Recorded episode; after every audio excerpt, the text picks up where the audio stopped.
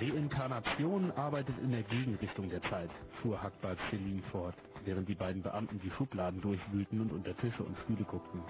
Jedes Mal, wenn man wiedergeboren wird, findet man sich in einer früheren Geschichtsepoche. Mussolini ist jetzt ein Hexer im 14. Jahrhundert und bekommt gerade einen Vorgeschmack von der Hölle, als die Inquisitoren ihn wegen seines miesen Karmas auseinandernehmen. Leute, die sich der Vergangenheit erinnern, geben sich Illusionen hin. Die einzigen, die sich wirklich erinnern, erinnern sich an die Zukunft und werden Science-Fiction-Schriftsteller.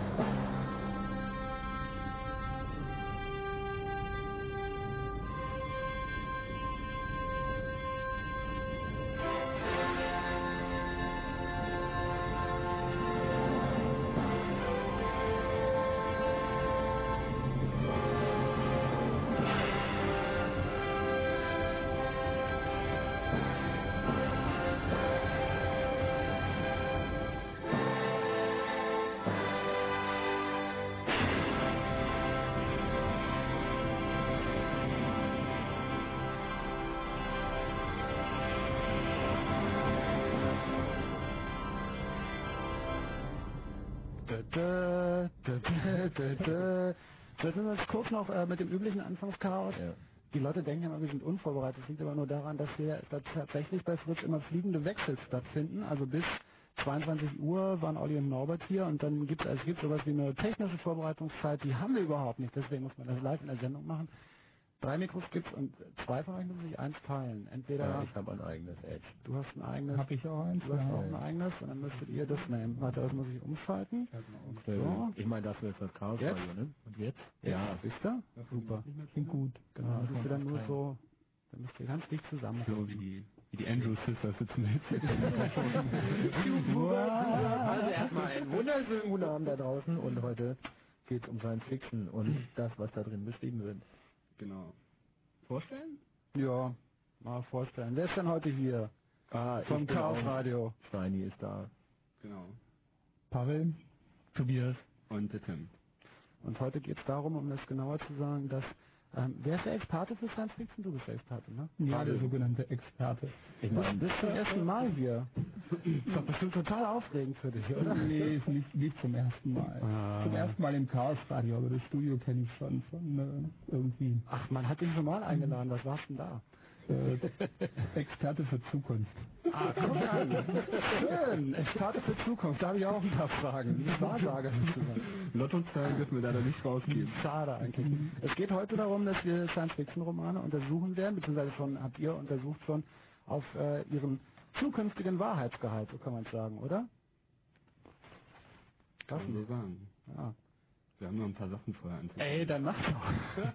Gerade war so eine Lücke. Ich fange immer nur reden, wo Lücken sind. Ja, ich weiß. Wir haben ja, wir haben ja noch mehr als nur das Thema heute, sondern wir haben auch ähm, sozusagen das Feedback von einem Aufruf, den wir vor zwei Monaten hatten. Wir haben Ja. einfach mal so reingeklappert, ja, hier, macht uns doch mal einen Jingle und da sind dann auch tatsächlich Einsendungen gekommen.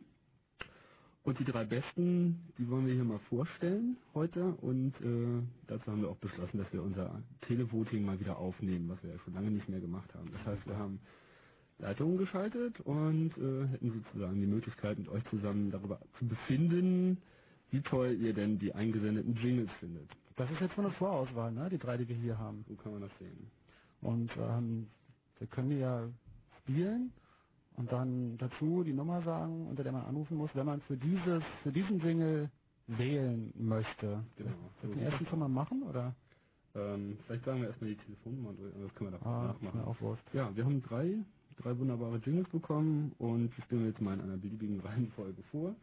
Weil du ja nicht weißt, welche die Reihenfolge hier ist, die ich hier habe und ich auch nicht. Wir fangen mal mit einem an. Das wissen wir nicht, aber ich hoffe, wir haben die richtige. Jetzt also ein Ding. Also das sind äh, alles drei übrigens sehr, sehr gute Jingles, muss ich sagen. Ich bin überrascht von der Qualität, die ihr zu Hause machen könnt. Äh, tatsächlich haben drei Leute mit Computern es geschafft, diese auch für was zu benutzen. Und hier ist der erste Jingle eingeschickt von wem, sagen wir gleich, wir wissen, welcher Jingle das ist.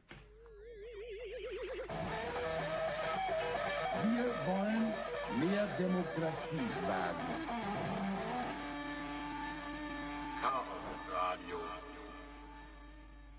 Na bitte, Genau. definitiv ein Jingle. Das ist sozusagen die Nummer eins. Das ist von Christian Hoffmann eingesendet worden. Das war die ZIP, Naja. wo wir so lange warten mussten, bis wir die lesen konnten. Aber der hat sich total gefreut. Du hast ihm dann noch lauter Kram raufgepackt, bevor du sie zu, zu, zurückgeschickt hast, ne? ja, wieso hat er sich bei dir gemeldet? Ja, ich glaube, er hat sogar, an, hat er nicht an Chaos geschrieben? Ja, er hat, er hat geschrieben, dass er sie zurückhaben wollte. dass man das so. nicht gelesen hat. Nee, hat, hat, dann hat er nur mir geschrieben, was natürlich blöd ist, weil ich ja mit dieser Aktion gar nichts zu tun habe. Ähm, er hat sich ganz herzlich bedankt. Ja, ja, war ja auch kein Problem, musste ich ja nur draufziehen. Das war einfach Dreck und Drop. okay, das war der, zwei. Äh, der von Christian Hoffmann. Hier kommt die 2.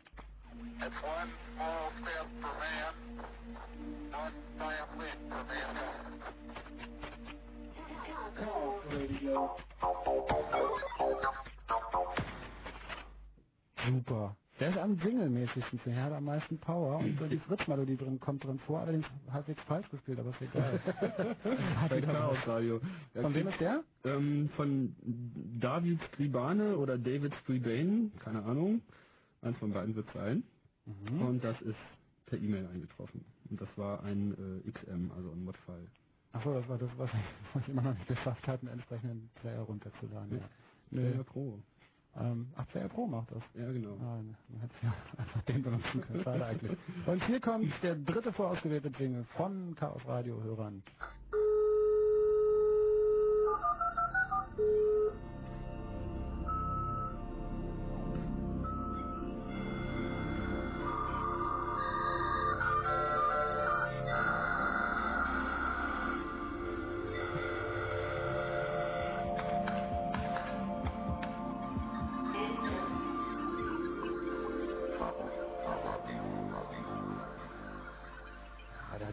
Die Farben. Ja, der ist schon schön. Mir gefällt der auch. Haben, wir nicht der? Der ist hackig. Ja, der ist von Andreas Seidel. Das hat er gut gemacht. Der sieht zwar in seiner E-Mail Ich finde ja der ehrlich gesagt eine. Mischung aus den letzten beiden sehr klasse. Also nicht um Christians äh, zu, äh, wie sagt Ja, wir werden ja auch noch unseren eigenen Beitrag dazu beisteuern. Ach, der ist auch da heute. Super. Nein, der ist nicht Ah, schade. Wobei wir ne? unseren Arsch mal hochkriegen, wollte ich gerade sagen. Ah ja. Gut, also jetzt gibt es für euch zu Hause die Möglichkeit mitzuwählen. Wir- Ich spiele sie gleich alle drei nochmal und natürlich auch im Laufe der Sendung nochmal, damit ihr sie ähm, zur Genüge hören könnt. Ihr könnt jetzt wählen, welchen von diesen dreien ihr als Chaos Radio Jingle benutzen würdet. Ja, das heißt natürlich überhaupt nicht, dass wir den dann auch nehmen, den ihr. Aber äh, wir wollten mal wieder Gebrauch Ja, ich von denke, der. wir werden alle Jingles, die wir kriegen, die halbwegs gute Qualität haben, immer wieder mal einspielen. Ja. Äh, wir suchen natürlich im Prinzip immer noch nach dem Jingle, aber ich glaube, mit dem Jingle ist es wie mit dem Computer. Also, da kann man echt lange warten. Ja, und wenn, wenn man ihn dann gefunden hat, ist er zu teuer. Genau, oder, oder, wir, sind schon abgesetzt. so, dann sagt er jetzt schon mal die Telefonnummern. Genau, also anrufen muss man da unter 030, also Berlin, und dann 2544925. Ja, und für den ersten die 1 und für den zweiten die 2 und für den dritten die 3. Genau, und jetzt spiele ich es euch nochmal Ganz vor. Danach erstmal einen Song ran und dann weiter erzählen. Ja? Also, hier ist die 1, nochmal die Telefonnummer in Berlin 2544925. Und für diesen Jingle hier bitte die 1 hinten wählen. Wir wollen mehr Demokratie wagen. Chaos Radio. Wobei Willy Brandt im Jingle haben ist schon cool. Schon auch okay, finde ich. Äh, für diesen hier bitte die 2544925. Ach Quatsch, 2. Ach, 2544925 und dann die 2.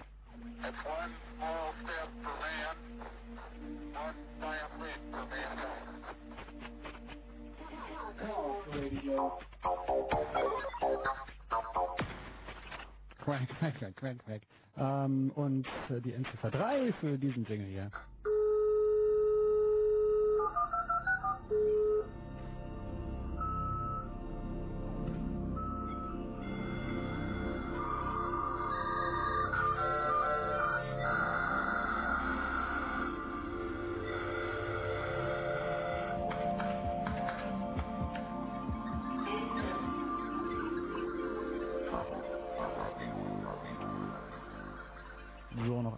Telefonnummer in Berlin 25 44 925 und dann die entsprechenden Endziffern 1, 2 oder 3.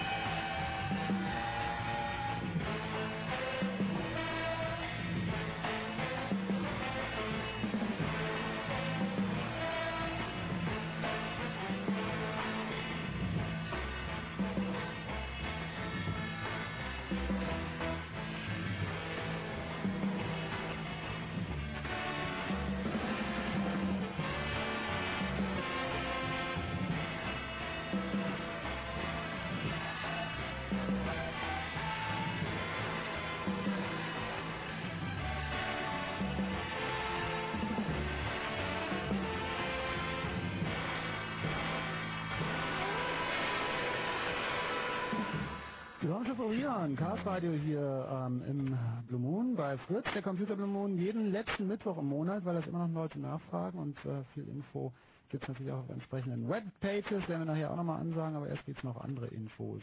Genau, naja, es geht auch um die Webpage. Der Webserver ist völlig überlastet.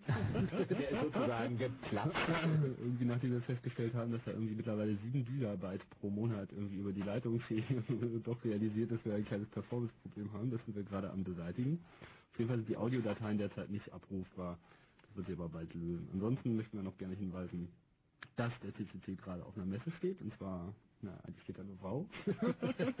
ich weiß jetzt noch ein paar mehr da, aber Wow ist auf jeden Fall da, und zwar auf der Systems in München, wer also da noch zufällig vorbeiläuft, kann in Halle 14 Stand C01 gehen. Da steht dann Bau rum, steht auch alles auf unserer Homepage. Kann der Bayerisch? Bau? Wenig. Nee, glaube ich nicht. Aber ich denke, er ist Lage, sich mit jedem zu unterhalten. Ich gar keine Was umgekehrt nicht immer einwandfrei der Fall ist. Genau, wer Lust hat, zum Chaos Communication Kongress Ende dieses Jahres zu kommen, das ist vom 27. bis zum 29. Dezember in Hamburg. Der sollte auch mal darüber nachdenken, ob er Bock hat, Chaos-Engel zu werden. Wir brauchen also noch freiwillige Mitarbeiter. Was ist denn Chaosengel? Chaos-Engel sind die freiwilligen Helfer beim Chaos-Kongress, die sozusagen den Kongress äh, durch ihre ehrenamtliche Tätigkeit überhaupt erst ermöglichen. Das sagst du ohne, ohne dabei zu lächeln. Das heißt natürlich auch, das heißt natürlich auch kostenlos. Naja, Ehrenamt. Ehrenamt, Ehrenamt. Also wer Also Lust hat, keinen Eintritt für den Kongress. Oh, super. Also, das mal wer Lust hat auf Aschenbecher lernen. Nein, äh, ohne, Stars. nein, ohne Scheiß. Äh, Chaosengel, das war ein schönes Wort. Wer also mit, mit, mit, Lust hat, mit Lust hat, da den Chaos-Kongress zum äh, Funktionieren zu bringen, der kann sich wo melden?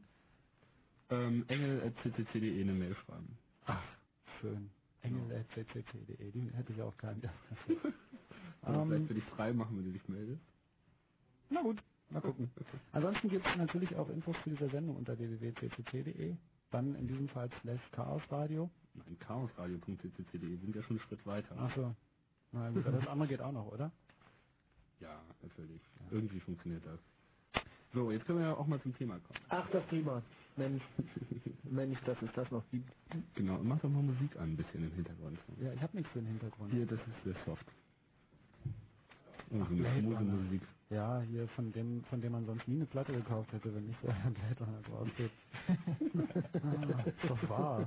Evangelisch. Jetzt fragen wir nicht, jetzt geht es um Science Fiction. Und jetzt geht das nämlich los. Genau. Wir fangen mal an, woher die Begriffe Science Fiction und Reality Check eigentlich kommen. Ich glaube, wir wollten mit Reality Check anfangen. Mhm. Wer macht das? Naja, eigentlich bin ich ja der Experte für Science Genau. Fiction, aber ich kann auch was zum Thema Reality Check äh, erzählen. Also im, äh, ähm, im Hacker-Jargon-File stehen eine ganze Reihe Referenzen zu dem Thema. Ähm, Reality Check ist normalerweise, wenn man seine Software das erste Mal von einem Real User ausprobieren lässt, was oft äh, für eine ganze Menge Überraschungen sorgt. Ansonsten ist noch verbirgt, dass es in Cambridge äh, einen Laternenpfeil gibt, an dem äh, Reality Checkpoint steht, also auf dem Campus, wobei es ist äh, Also Ähm, Cambridge in England. ja, wenn man also an diesem Laternenpfahl vorbeigeht, soll man sich in Erinnerung rufen, dass äh, man von einer Welt in die andere wechselt. Und äh, ja, heute haben wir auch die zwei Welten, die Welt der Science Fiction und äh, unsere Welt. Genau. Ja, wobei wir dann auch beim zweiten Begriff sind, nämlich dem Science Fiction. Und da jetzt äh, genau zu bestimmen, wo das herkommt, ist ein bisschen schwierig. Erstmalig erwähnt wurde das, da muss ich jetzt mal suchen, in diesem ganzen Zettelchaos, äh, 19, 1800, äh, nö, nö, nö, nö, nö. Wir haben so viel Letztes Mal vorbereitet. wusstest du es noch, ja, ja, letztes Mal du es noch auswendig. das ist aber auch schon ein bisschen her. Ähm, 1851 von einem, warte mal, ich habe das aber hier noch. Conny Thomas. Komm nicht in. Nee, nee, wir finden das noch. Äh, 1851 von William Wilson, einem britischen Essayisten, in dem Buch A Little Earnest Book Upon, äh, upon a Great Old Subject. So, das ist aber, da wurde der Begriff nicht geprägt, sondern wirklich geprägt wurde er von Hugo Gernsback, oder Gernsback wahrscheinlich, der in Amerika Herausgeber des Magazins Amazing Stories gewesen ist und äh, der dort also äh, Geschichten von Jules Verne und anderen damaligen äh, Science-Fiction-Autoren oder äh, äh, Autoren wissenschaftlicher äh, Romane veröffentlichte und äh, erst den Begriff, äh, das war 1929, den Begriff prägte Science Fiction und das wurde dann später zu Science Fiction. So, und das, äh, da sind wir dann eigentlich beim Thema, nämlich äh, erstmal zu schauen, was ist Science Fiction eigentlich, was macht Science Fiction, äh, wozu ist das da, was äh, löst das aus bei dem, der das liest und was passiert in der reellen Welt nach dem Konsum von solchen Science Fiction. Also welche Geräte werden da beschrieben, die es noch gar nicht gibt, die es in der Zukunft vielleicht mal irgendwann hypothetisch geben wird und werden solche Geräte dann wirklich gebaut? Wie hängt das miteinander zusammen und solche Sachen? Genau. Und das geht natürlich jetzt nicht nur um Geräte, sondern durchaus auch um eine gesellschaftliche Komponente und auch die wollen wir da nicht vernachlässigen, weil Science Fiction hängt sehr eng zum einen mit den Technik und zum anderen mit der Gesellschaft zusammen. Was guckst du nicht für einen?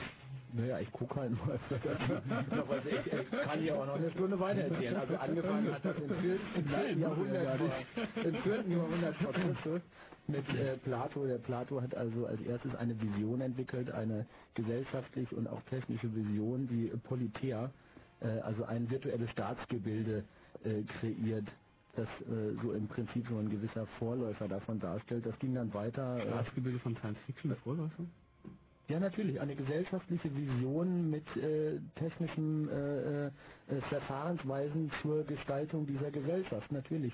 Aha. Das kann man, denke ich, durchaus äh, so bezeichnen. Er hat da ja nicht, äh, ich denke, in Science Fiction ist es dann auch im Wesentlichen, wenn es sich dabei um eine fiktive Geschichte mit einer gewissen Handlung handelt. Insofern mag der Plato nicht unbedingt das Paradebeispiel sein. Naja, so. eine fiktive Geschichte allein macht ja nur noch kein Science Fiction aus. Also, äh, Fiction ist ja, ist ja nun mal Fiction und Science Fiction ist dann, dann doch eine gewisse extra Komponente, Naja, die na, das wir- sehr, äh, die klingt ein bisschen blöd, die einfach übersetzt, aber die in gewisser Hinsicht was mit Wissenschaft zu tun Ja, hat. ja, aber da waren wir doch, glaube ich, gerade schon drüber weg, dass es dabei um technische Dinge geht, um Wissenschaft geht und eben auch um die Wirkung dieser Wissenschaft in der Gesellschaft. So. So zum Beispiel 165 nach Christus ein Lucianus von Samonata äh, in einem äh, in einer Geschichte betitelt unter eine wahre Geschichte, äh, eine Schilderung einer Raumfahrt durchs Universum äh, äh, in einem gewissen erzählerischen Stil von sich gab.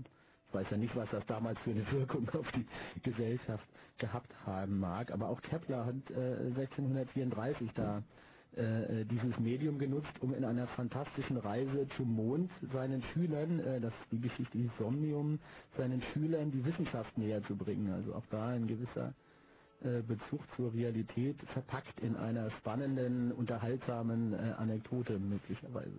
Genau. Mehr davon gleich nach dem Kurzinfo, nach dem Fritz Kurz, Kurzinfo.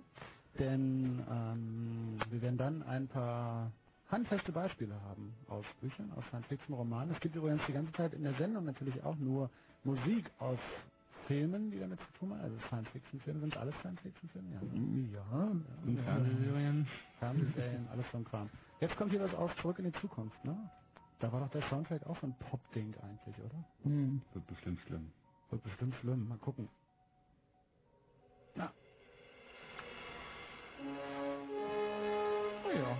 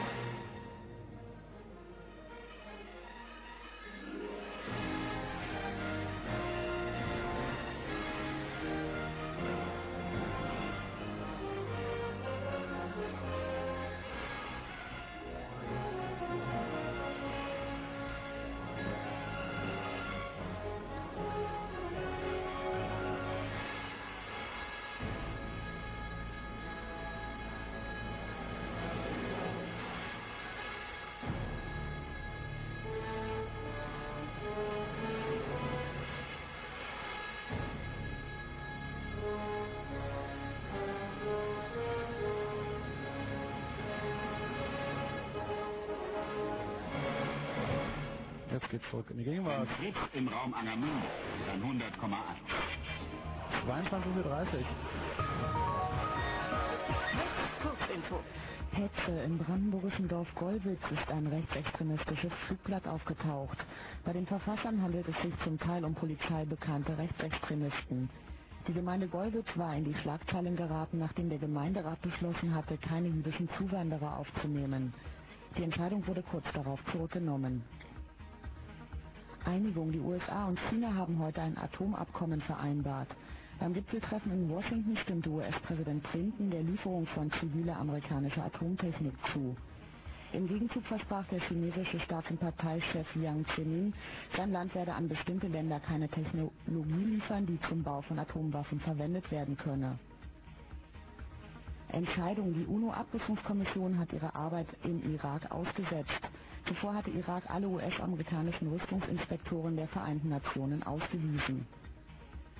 Einlenken. Die israelische Regierung hat sich heute zu einer Teilnahme an den Friedensgesprächen mit den Palästinensern bereit erklärt. Außenminister Levy soll am Wochenende in Washington mit dem palästinensischen Vertreter Abbas über einen Stopp des jüdischen Siedlungsbaus und die Übergabe weiterer Gebiete an die, an die Palästinenser verhandeln. Proteste. Etwa 20.000 albanische Studenten haben heute in der Provinz Kosovo gegen das serbische Bildungsmonopol und für einen Unterricht in albanischer Sprache demonstriert. In mehreren Städten löste die Polizei die Kundgebungen auf. Wetter. Nachts kaum Niederschläge 3 bis minus 2 Grad, am Tage wolkig bis heiter und trocken 6 bis 9 Grad. Verkehr.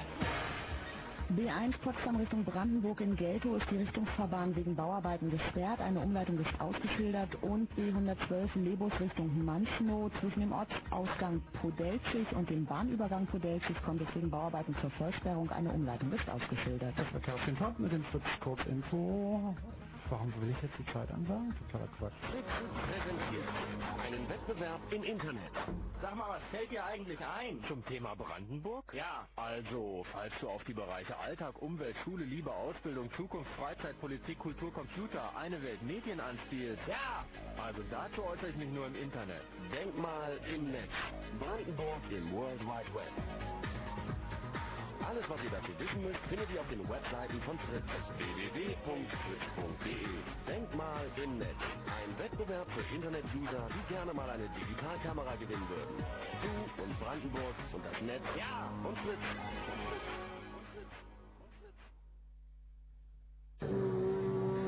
Ein neues Leben erwartet dich in den Kolonien fern unserer Welt. Die große Chance, neu anzufangen in einem goldenen Land voller Möglichkeiten und Abenteuer. Ach, das war's schon. Ah, super.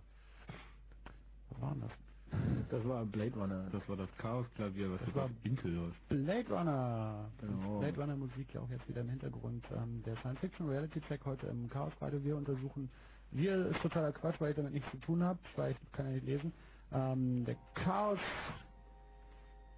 Computer Club hat Science Fiction Romane untersucht auf ihren Wahrheitsgehalt in der Zukunft, und zwar der Zukunft äh, ausgehend von dem Entstehungszeitraum der Romane. Ist das ungefähr richtig? Ein bisschen kompliziert ausgedrückt, aber ja, es trifft das. Sag mal besser. nee, das kann Tim immer am besten. Ich krieg immer nicht zugehört. Ich muss schon wieder mit der Technik kämpfen. Und ich mach gleich weiter mit der Chronologie, wenn er nicht weiß, was sagt. Also nein, wir waren, Der dreht hier immer in meinem, in meinem Dreh. der dreht am Rad, das ist ab. gedreht. Genau. Wo waren wir Naja, vielleicht kommen wir doch einfach mal auf unser Lieblingsdevice irgendwie, das Traumdevice. Äh, Wir haben ja so diverse, mh, wir sind ja alle Freunde von kleinen Geräten, die elektronisch mit Batterie betrieben werden und die man in die Hosentasche Und die immer nicht funktionieren, wenn man sie wirklich braucht. So, und ähm, vielleicht sollten wir mal äh, darauf blicken, was die Science-Fiction-Leute überhaupt nicht... Diese Musik, Entschuldigung, diese Musik. Wann geht's denn eigentlich los? Wollte ich noch fragen. das ist ja auch langsam. Also, la- lass uns auf die Devices kommen, die wir äh, alle gerne sehen wollen, die aber die Wissenschaft uns bisher noch nicht gebracht hat, die aber in Science-Fiction-Literatur bereits angerissen worden sind. Hier liegt zum Beispiel gerade so eins auf dem, auf dem Tisch. Ja, mit dem Ball kann ich ja jetzt nichts anfangen. Den Gesicht ein Palm Pilot, aber das ist ein Gerät, das haben wir uns alle gewünscht, aber das liegt hier. Das ist also jetzt nicht eins von denen, die du meintest. Zumal das ja auch nicht so funktioniert, wie die, die wir uns gewünscht haben. Nee, es funktioniert nicht ganz so wie die, die wir uns gewünscht haben. Aber es hat sich zum Beispiel, ich würde Das Ding gerne ist die Vorstufe, das ist der Anhalter, verstehst du? Ja, aber können wir das vielleicht von vorne aufrollen? Also da hat sich halt irgendwann mal jemand ausgedacht, zum Beispiel in einem Roman, äh, wie heißt der, Jules Verne, der hat sich dann ausgedacht, äh, äh, 100.000, nee, 10.000 Meilen unter dem Meer und äh, hat sich da Dinge ausgedacht, äh, die es da einfach nicht gab, die äh, in diesem Roman aber existierten. Das war dann sowas wie ein U-Boot zum Beispiel oder Taucheranzug und solche Dinge. Die U-Boote gab es noch nicht, zu zusammen? Das war 1800, warte mal, äh, 69. Das wann, wann ist das U-Boot erfunden worden? Neun Jahre später, glaube ich. Ja, also äh, und das, äh, das ist ein ziemlich gutes Beispiel dafür, wie solche Visionen und solche Geschichten, die jetzt nicht äh, irgendwie in, in rein sachlichen Charakter vermittelt werden wie in so einem Schulbuch, einfach das Interesse viel stärker wecken, äh, äh, so etwas umzusetzen, weil man sich das einfach viel besser vorstellen kann, als wenn man da so irgendwelche wissenschaftlichen Zahlen nicht versteht. Gibt es denn Berichte darüber, ob das U-Boot dann daraufhin entwickelt wurde, dass das irgendwie bei Jules Verne auftauchte? Ja, der Jules Verne hatte einen Freund, den William Beebe. Und der hat von 1877 bis 1962 gelebt. Der war also zu der Zeit auch noch relativ jung, war also ein Jugendlicher, der diese Bücher gelesen hat. Und der auch hat den, dann, Der hat auch den Warmton erfunden. ich glaube nicht, aber 1934 hat er ein Tauchgerät entwickelt, mit dem er 923 Meter tief tauchen konnte und hat dazu auch gesagt, dass er von dem Buch inspiriert wurde. Wie viel? 923 Meter. Du meinst das mit der 23, ne? ja, er hatte, da gab auch noch jemand anderen, den Richard Bird, 1888 bis 1957, der hat sich von dieser Geschichte äh, mit dem Ballon, wo ich jetzt nicht genau weiß, wie der heißt, inspirieren lassen und ist dann tatsächlich um den Nordpol und um den Süd Südpol geflogen mit seinem Ballon. Das war dann 1929. Und noch einen viel direkteren Beweis gibt es, nachdem er in 80 Tagen um die Welt geschrieben hatte, haben sie dann alle versucht, um Himmels Willen bloß möglichst schnell in, äh, um die Welt zu kommen, halt be am besten in weniger als 80 Tage. Das hat dann aber sehr lange gedauert. Das war nämlich äh, 1872 hat er dieses Buch geschrieben, äh, wo dieser Phileas Fogg und sein, äh, sein Diener Passepartout da diese Wette äh, einlösen mussten und äh, 1889 hat das dann die Elizabeth Cochrane geschafft in 72 Tagen, 6 Stunden, 11 Minuten und 14 Sekunden. Hast du rausgekriegt, wer das ist? Ja, das ist, das war irgend so eine reiche Tante, Tochter reicher Eltern, die halt ein bisschen durchgeknallt war und meinte, sie müsste jetzt was irgendwas ganz Tolles tun. Und äh, es gab also einen richtigen Wettstreit in der High Society, äh, das diesem Phileas Fogg jetzt nachzutun, der in dieser Geschichte beschrieben wurde. Und das Vorfahren von Richard Branson wahrscheinlich. ja, möglicherweise. Zu viel Geld, zu viel Zeit. Und deswegen so Und Ticket rund um die Welt. Warum ich jetzt aber auch 80 Tage um die Welt erwähne, ist, das ist ja eigentlich eine Reisegeschichte, aber man möge sich mal die Zeit vorstellen, in der das geschrieben wurde. Da war so eine Reisegeschichte äh, um die Welt. Das war schon sowas wie heute äh, eine Reise durch Sonnensystem im Prinzip so ein bisschen, weil da war die Welt einfach noch nicht richtig erforscht. Ich meine, Frankreich, das war irgendwie erzkatholisch, Wissenschaft war da völlig verpönt, gab es da gar nicht. Und die Jugendlichen, die fingen jetzt so langsam an, äh, sich dafür zu interessieren, nachdem das mit diesem Glauben und so alles ein bisschen äh, lockerer wurde. Und für die war das natürlich, äh, das war faszinierend, das waren fremde Welten, so wie, wie für uns jetzt irgendwelche Science Fiction mit, mit Space irgendwo, Raumschiff Enterprise, unendliche Weiten, so. Das war für die Amerika, also, das waren Außerirdische. Oder ist das nicht immer Wie alt waren, weil du Jugendliche warst, wie alt waren Sie da zu dem Zeitpunkt, als das geschrieben hat ungefähr? Verne ist geboren 1828, hat äh, angefangen zu schreiben, sowas um 1864, 60 rum etwa. Also da Also war er war schon schon ein bisschen 30, älter. Ja. Und er hat auch, eigentlich war der ein ziemlich düsterer Geselle, sagt man. Sein äh, Verleger hat ihn immer dazu gedrängt, positive Wissenschaftsromane zu schreiben, weil die sich einfach besser verkaufen. In Wirklichkeit hat er viel mehr äh, so düstere Visionen gehabt. Er hat, äh, mh, wann war das? 1890, was ich da gefunden hatte, äh, hat er äh, in 1897 in die Eisfinks hat er zum Beispiel über die drohende Ausrottung der Wale geschrieben. Und das war damals schon sehr weitsichtig. Oder in einem Buch kurz vorher über die Verschmutzung durch die ölfördernde Industrie und die damit einhergehende äh, Katastrophe und so weiter. Aber also ich meine, das, das, sein Alter lässt ja schon fast darauf schließen, dass er auch wirklich mehr einen, ja, einen wissenschaftlichen Ansatz gehabt hat Ja, äh, bei seinen Schreibereien. Dass es nicht so sehr jetzt aus jugendlichen Drogenrauscher hervorgegangen ist, äh, dass er da irgendwie durch die Wiesen gegangen ist. das stimmt auch. Ja, also alle Drogen. Man, kann man nicht wirklich ausschließen. ist denn Verne für euch jemand, der, der das Genre Science Fiction begründet hat, literarisch? Ja, würde, also ich würde das für mich so gelten lassen. Hängt auch ein bisschen damit zusammen, dass halt der, der Verleger der Amazing Stories, was ich vorhin schon sagte, Jules Verne als sein Steckenpferd auch nahm und das damit halt auch groß etabliert hat. Zum Beispiel als Jules Verne starb, wurde zwei Jahre später ein Grabstein äh, auf seinem Grab errichtet, wo Jules Verne auf den, aus dem Grab aufersteht und mit äh, einer Hand in die Sterne greift. Und das hat dieser Gernsback als Logo für sein Amazing Stories auch benutzt. Und so, das hängt also schon sehr eng zusammen, würde ich schon sagen. Ist, na- ist natürlich Für nicht der, Ja, ja, also für mich war auf jeden Fall auch Jules Verne. Also, also auf mich wirkt er jetzt wie, wie, wie der Urvater des äh, Science Fiction, also aus meiner, aus meiner Perspektive. Mag ja noch andere gegeben haben. Wie siehst du das, Paul? Ja, definitiv. Also, ähm, ich meine, warum ich äh, so viele Science-Fiction-Bücher gelesen habe, hatte eigentlich nur... wie viel hast du denn gelesen? Ja, 3000 schätze ich mal, werden es so ungefähr gewesen sein. Ich habe äh, irgendwann aufgehört zu zählen, aber das Problem war... Studierst du immer noch? Ähm, Oder woher, woher hast du so viel Zeit? Das äh, geht nebenbei. Außerdem, äh, wenn man viel liest, liest man irgendwann schnell und die meisten von denen kann man ja auch sehr schnell lesen.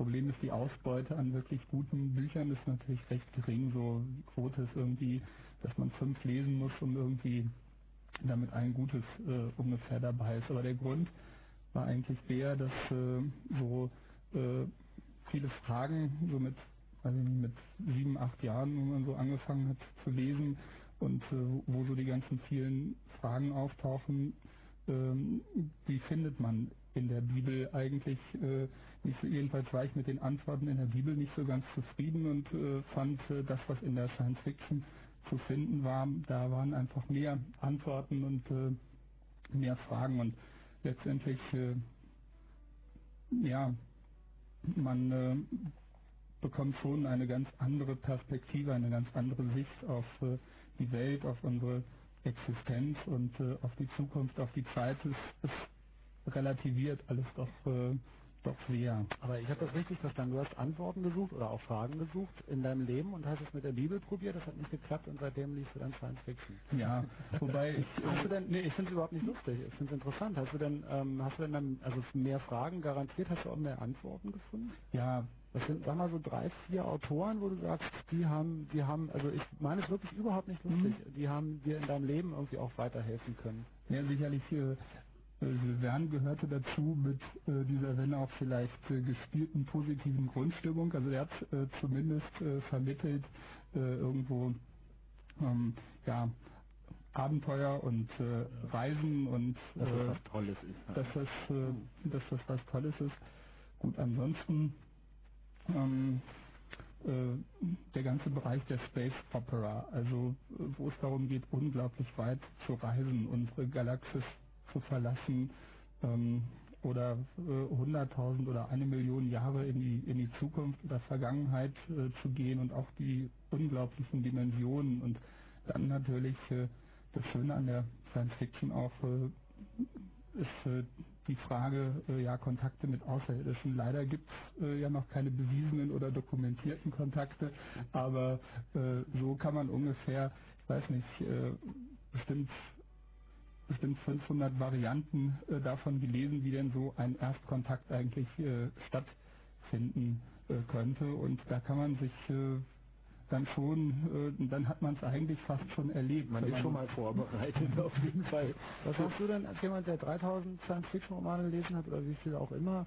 Ähm, es gibt ja immer diese, diese Vermutung, wenn Kontakt mit Außerirdischen, dann ist er friedlich. Äh, man geht ja komischerweise immer davon aus, dass die kommen. Man geht ja selten davon aus, dass wir irgendwo landen und die zuerst entdecken. Ähm, was ist denn dein Gefühl? Äh, gut gesonnen oder in kriegerischer Absicht, wenn überhaupt?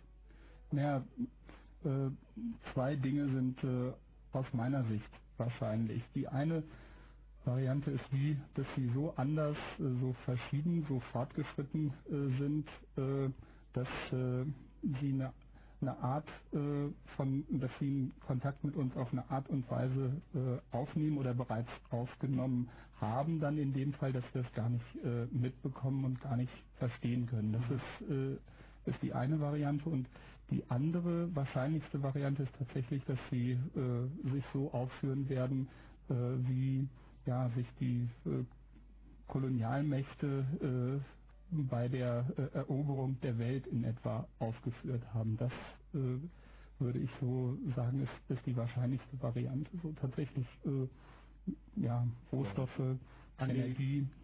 An die Variante, dass sie eventuell zwar technologisch und so überlegen sind, aber leider, leider total klein und zerbrechlich, sodass sie draufgetreten sind, ohne es zu merken.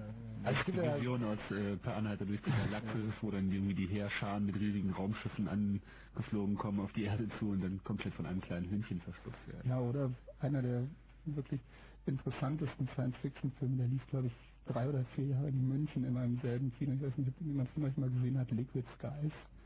Da ging es auch darum, dass äh, halt so ein UFO ungefähr in Handtellergröße nun gelandet ist und äh, geht auch schon äh, so in die eigentlich äh, aus heutiger Sicht würde man sagen, war es so das Cyberpunk-Genre, weil äh, die brauchten, um ihren Raumschiff, um ihr Raumschiff weiter anzutreiben, einen Stoff, äh, der bei Orgasmen freigesetzt wird oder beim Konsum von äh, Heroin. Und ähm, naja, jedenfalls äh, starben dann äh, zu den komischsten Gelegenheiten äh, alle möglichen Leute, aber Witz war, die waren halt wirklich sehr, sehr klein. Also das äh, Raumschiff war so 10 Zentimeter im Durchmesser. Und das Ganze spielt äh, meistens in New Yorker Diskos, irgendwo die, die halbe äh, klingt ein bisschen nach einer Lobheit. Also gibt es glaube ich auch so was ähnliches habe ich auch, da gibt es einen, ich glaube 80er Jahre äh, Science Fiction aus Amerika, die Begegnung in der 38. Straße oder irgendeiner anderen Straße, wo auch so ein Miniaturraumschiff landet und dann irgendwie von einer Familie gehegt und beschützt wird. Habe ich mal gesehen. Also ich bin noch ein bisschen unschlüssig darüber, wie ich mir Aliens Aber vorstelle. Ich denke, das mit den Aliens, das ist vielleicht auch gar nicht so das Thema, wo es, wo es drauf rausläuft. Ja, man könnte ja mal den Reality-Check darauf anwenden. Es gibt eine ganze Menge Science-Fiction-Bücher, die irgendwie das Eintreffen von Botschaften und oder kompletten Marsianer und so weiter vorausgesagt haben. Der nächste Klassiker, der mir jetzt so einfällt von, von, von der Bedeutungskraft wie Verne, ist äh, sicherlich H.G. Wells. Mhm. Ähm, vor allem mit diesem Epos äh, War of the Worlds. 1898. Genau, 1898. Also so um die Jahrhundertwende eben diese, diese Vision von die Marsianer kommen und sie landen halt mit Raumschiffen und dann machen sie uns erstmal alle fertig. Also totale Panik und die totale Vernichtung der überheblichen Menschheit wird darin ja beschrieben. Und das Schöne war ja, dass War of the Worlds ein Radiohörspiel war, was damals dann wurde, ja. Später Später wurde, später ja. wurde, das war dann aber Orson Welles, ne? Und das war 1938. Scheiße. Du mit der Tabelle. Ey, auf raus. Ich wollte nur darauf hinweisen, ich wollte nur kurz darauf hinweisen, dass Radio so überzeugend sein kann, dass man den Eindruck hat, es findet tatsächlich statt, was da gerade erzählt wird. Ja, da sind doch war die jetzt kein, war irgendwie kein, ja, ja, nee, es war auch nicht auf unsere Sendung jetzt bezogen. Da sind doch die Massen panisch geflüchtet, weil das so aufgemacht war wie eine Nachrichtensendung. Das war die Story dahinter. Habe ich neulich übrigens eine Originalaufzeichnung nochmal gehört, weil es irgendwie in Edinburgh, wo ich gerade war, eine passende Ausstellung, nee, in Glasgow gab. Und das, das hat die Leute da wirklich tief getroffen und da sieht man auch mal, wie sehr das eigentlich bei den Leuten schon drin ist. So diese Angst vor dem, vor dem Unbekannten, vor dem Außerirdischen, so dass es nur noch eine Radiosendung äh, braucht, bis sie alle panisch äh, Ja. davonziehen. Obwohl, das könnte heute nicht, nicht mehr passieren. definitiv nicht mehr. Da hat die Glaubwürdigkeit der Medien, glaube ich, schon doch gelitten. Als Wenn das so im Fernsehen gecovert wird, wenn das bei CNN, wenn CNN einen Bericht bringt, der wie echt aussieht und sagt, wie die Marsianer kommen, dann kriegst du mindestens 30 Millionen Leute auf diesem Planeten in ihrem Leben nicht mehr dazu, das Gegenteil zu glauben. Weil sie das alles als Verschwörungen und so weiter abholen. Vor allem auch war- 38, ne? Da muss man sich vorstellen, was da los war. So. Man, es gibt ja auch Leute, die behaupten, dass der äh, Golfkrieg so eine Inszenierung war. Also insofern Und dass die Mondlandung so eine Inszenierung zum Beispiel. Zum Beispiel. Und die Marslandung auch. Welche Marslandung? Glaubst du an die Marslandung? ja, nee, glaube ich nicht. Apropos War of the Worlds. Hier ist Genau.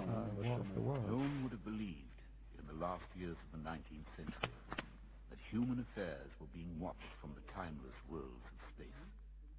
No one could have dreamed we were being scrutinized as someone with a microscope studies creatures that swarm and multiply in a drop of water.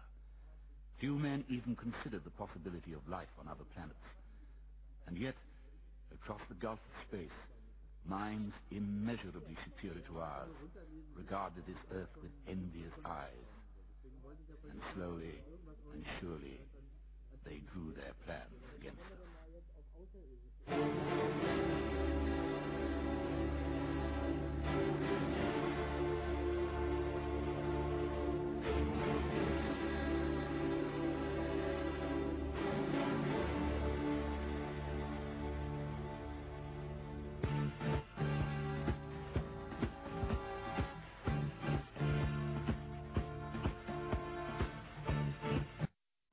E.T.A. Hoffmanns Sandmann an im Prinzip, dann gab es diesen Schachspieler, diese schachspielende Puppe, das war jetzt kein Science Fiction, aber es war halt auch ein wirklicher Robot, da saß halt ein Lilliputaner drin und spielte Schach.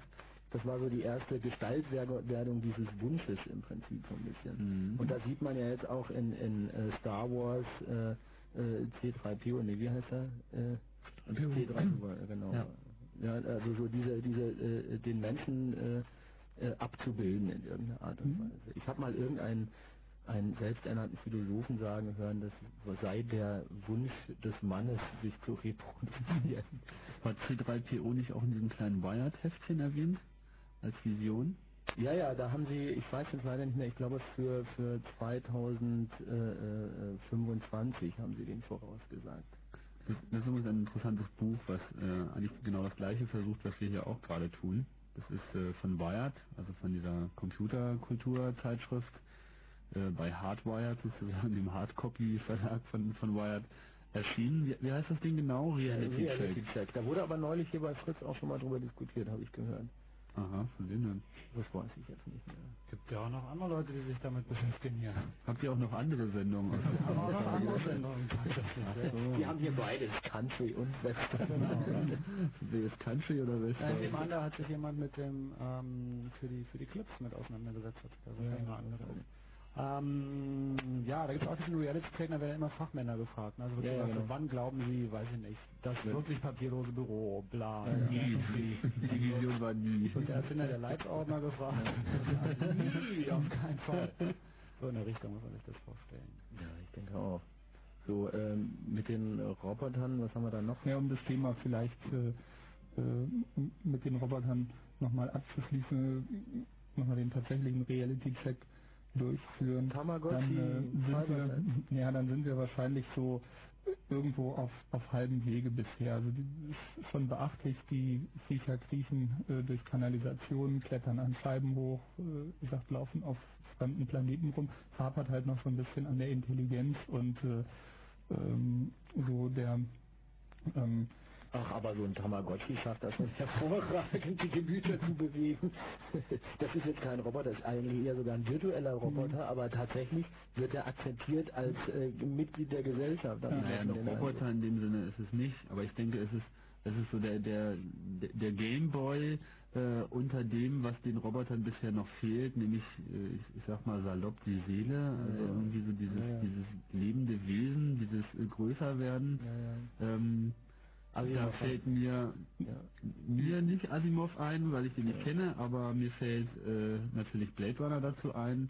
Diese wunderschöne Geschichte von den Replikanten, eben vollwertige Menschkopien, die äh, auch sehr resistent gebaut sind und auf einem anderen Planeten eben arbeiten, Robotern äh, müssen und dann eben zurückkommen und versuchen, äh, ihren Erbauer zu fragen, wie viel Zeit sie noch haben. Sodass sich also durch dieses ähm, aus, aus diesem Cyborg-Wesen etwas entwickelt hat, was eigene Seele vertreten möchte und was gerne äh, seine Lebensberechtigung haben möchte und es offen gehalten lassen möchte, wann es stirbt. Ging es denn in Science Fiction immer darum, dass so ein Roboter eine Seele hat? Ich meine, du hast gesagt, es ging eigentlich bloß mit Arbeitsmaschinen irgendwie, die halt menschliche Form haben. Aber sind wir da nicht irgendwann, wird doch vermischt mit künstlicher Intelligenz und hin und her? Also ich meine, äh, äh, ähm, Ja, dann hast du 3 CPO, ähm, C3PO. C3PO, 3, nee, C3PO, genau.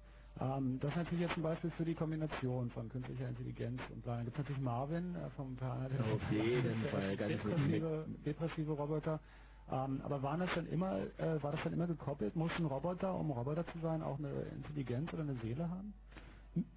Naja, ähm, ich sag mal, vor, vor 50 Jahren äh, war stand äh, das Einsparen von harter körperlicher Arbeit tatsächlich im Vordergrund, während man sehen kann, so in der ganzen Cyberpunk-Literatur, so spielt, äh, ich sag mal, mehr die äh, ja, Brain-Computer-Interfaces, also äh, so die Relation zwischen äh, Computer und dem menschlichen Gehirn, da alle möglichen Verbindungen und Verbindungsspiel, das ist, ist aktuell mehr in den Vordergrund äh, getreten. So.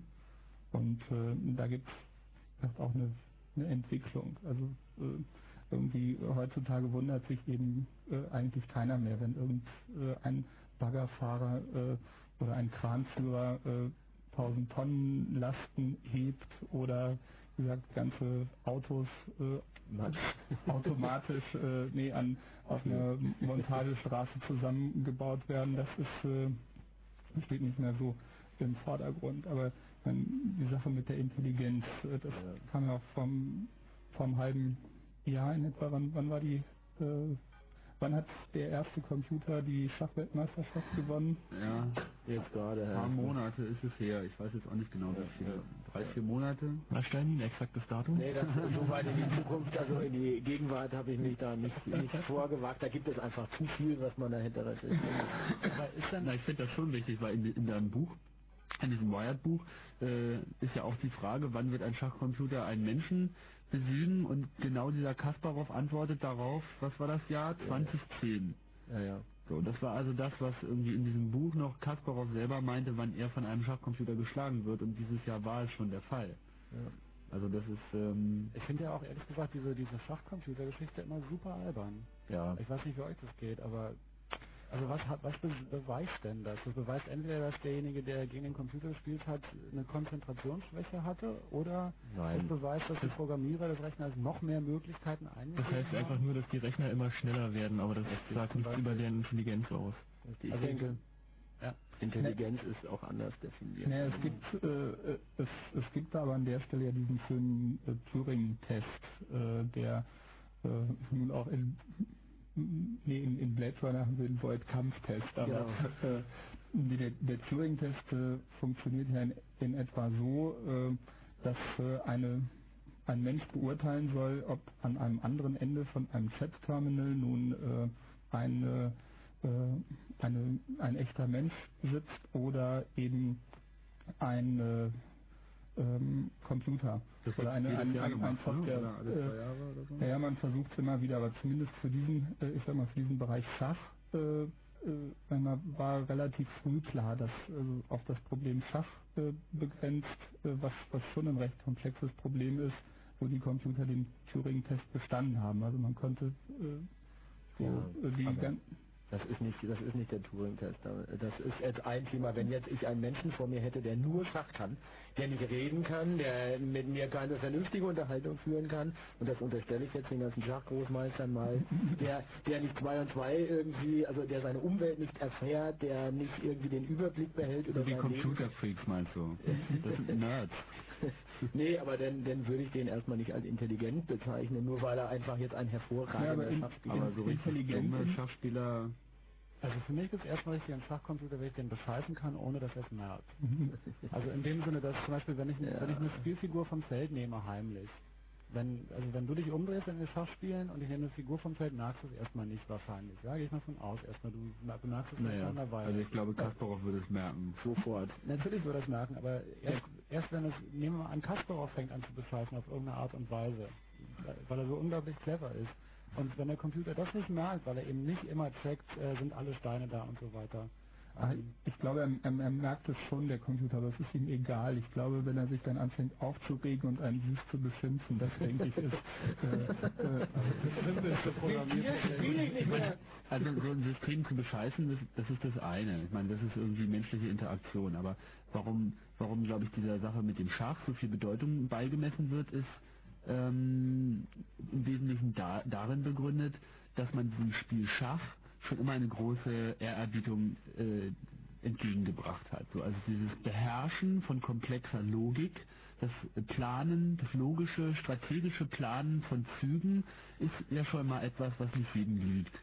Genauso wie es heute auch nicht jedem liegt, mit Computern problemlos umzugehen. Das, das merken wir ja auch immer wieder, wie äh, die Leute auf uns reagieren, wenn wir mit Selbstverständlichkeit an so bestimmte Logikdinge herangehen, die für uns Alltagswerkzeug sind, die aber anderen Leuten, die sich eben nicht täglich damit beschäftigen, zunächst einmal ein großes Mysterium darstellen. Und da gibt es ja auch immer so eine, so eine merkwürdige äh, Hochachtungsmauer, dass irgendwie Leute, die toll mit Computer umgehen können, sind irgendwie immer ein bisschen heilig. Und äh, Schach hat, glaube ich, rein deshalb so eine Bedeutung. Und dass wir jetzt sehen, dass ein Computer diese Rolle allerdings des Schachspielers zumindest so weit übernehmen kann, dass er in der Lage ist, zumindest einmal einen äh, menschlichen Gegner zu besiegen, zeigt, dass es mit Logik alleine eben nicht getan ist. Dass also allein dieses ähm, Regeln perfekt können und das besonders schnell, vielleicht noch gepaart mit so einer leicht menschlichen Strategiewahl, äh, ja, die ja auch im Wesentlichen Number Crunching ist bei diesem Big Blue System, dass das äh, nicht ausreicht. Auf der anderen Seite, es gibt auch äh, Big Blue, also der Kasparov geschlagen hat, der hat doch verloren gegen dieses Schachprogramm Fritz meines Wissens, was auf dem 486er läuft. So, ja, also da haben sie irgendwie diese super fette AIX-Maschine von äh, von IBM, wo also schon ganz ordentlich Number Power drin ist und das Ding hat eben den ganz normalen äh, PC äh, mit dem entsprechenden Programm verloren. Da ist da eben dann doch wohl auch noch was anderes. Er hatte schlechte Laune, der ist halt schon so weit, der hatte einfach einen schlechten Tag. Ja, worauf ich hinaus, Entschuldigung, worauf ich hinaus will, ist, dass äh, da glaube ich dann eben dieses zweite Roboter-Dasein beginnt. Und das ist äh, auch das, was eben noch nicht erreicht ist. Und dieser Tamagotchi-Effekt, der derzeit einsetzt und wo jetzt irgendwie die Leute auf einmal auch Bock drauf kriegen, dass Computer ja vielleicht auch noch eine Seele haben können, damit sie später eben mit ihrer Mikrowelle nicht nur ärgern, sondern vielleicht auch noch unterhalten können, über das Wetter zum Beispiel in der Küche, das wäre ja ganz praktisch. Naja, das wird kommen. Aber äh, guck mal, Sony, Sony baut doch jetzt schon den ja, die Hausfrau von heute, wer ist denn sonst in der Küche? Der Fernseher. Mit dem kann man sich nicht unterhalten. Und ja nicht mal mit Menschen über das Wetter. Also. Ja, das muss ja nun nicht das Wetter sein. Aber mhm. stell dir mal vor, du kommst nach Hause und deine Mikrowelle sagt dir, hey, Mann, Johnny, na und wie war dein Tag so? Erzähl mal. ja eben. Und dann sagt er, hey, Julio, was, wie hat schlechte Laune? Da gibt gibt's eine schöne Vorlage wieder bei Douglas Adams. Äh, der Bordcomputer Eddie. Erinnert ihr euch an den? Ja, ja der auf die Notfälle noch eine Notpersönlichkeit äh, übrig hat. So. Ja, ja. Wir werden noch viel an unseren persönlichen Beziehungen arbeiten müssen. genau. Also ehrlich gesagt, so, so Geräte, mit denen ich mich unterhalte, vorher wirklich überhaupt nicht. Ja, aber was, was wird denn, wenn die Computer, und das wird ja auch in einigen Science Fiction beschrieben, Asimov, äh, geliebter Roboter und sowas, wenn die jetzt tatsächlich eine, eine, eine, eine Seele entwickeln, eine Intelligenz, gepaart mit einem Selbstwertgefühl und sagen, hey, Moment mal, äh, ich habe auch Rechte und ich hab, bin auch fair und du kannst mich jetzt nicht einfach abschalten. Das ist auch bei Lem eigentlich ein ganz großes Thema. So, äh, äh, dann, dann, äh, und da sind wir gar nicht so doll weit entfernt. Da muss man schon mal so ein bisschen äh, äh gucken.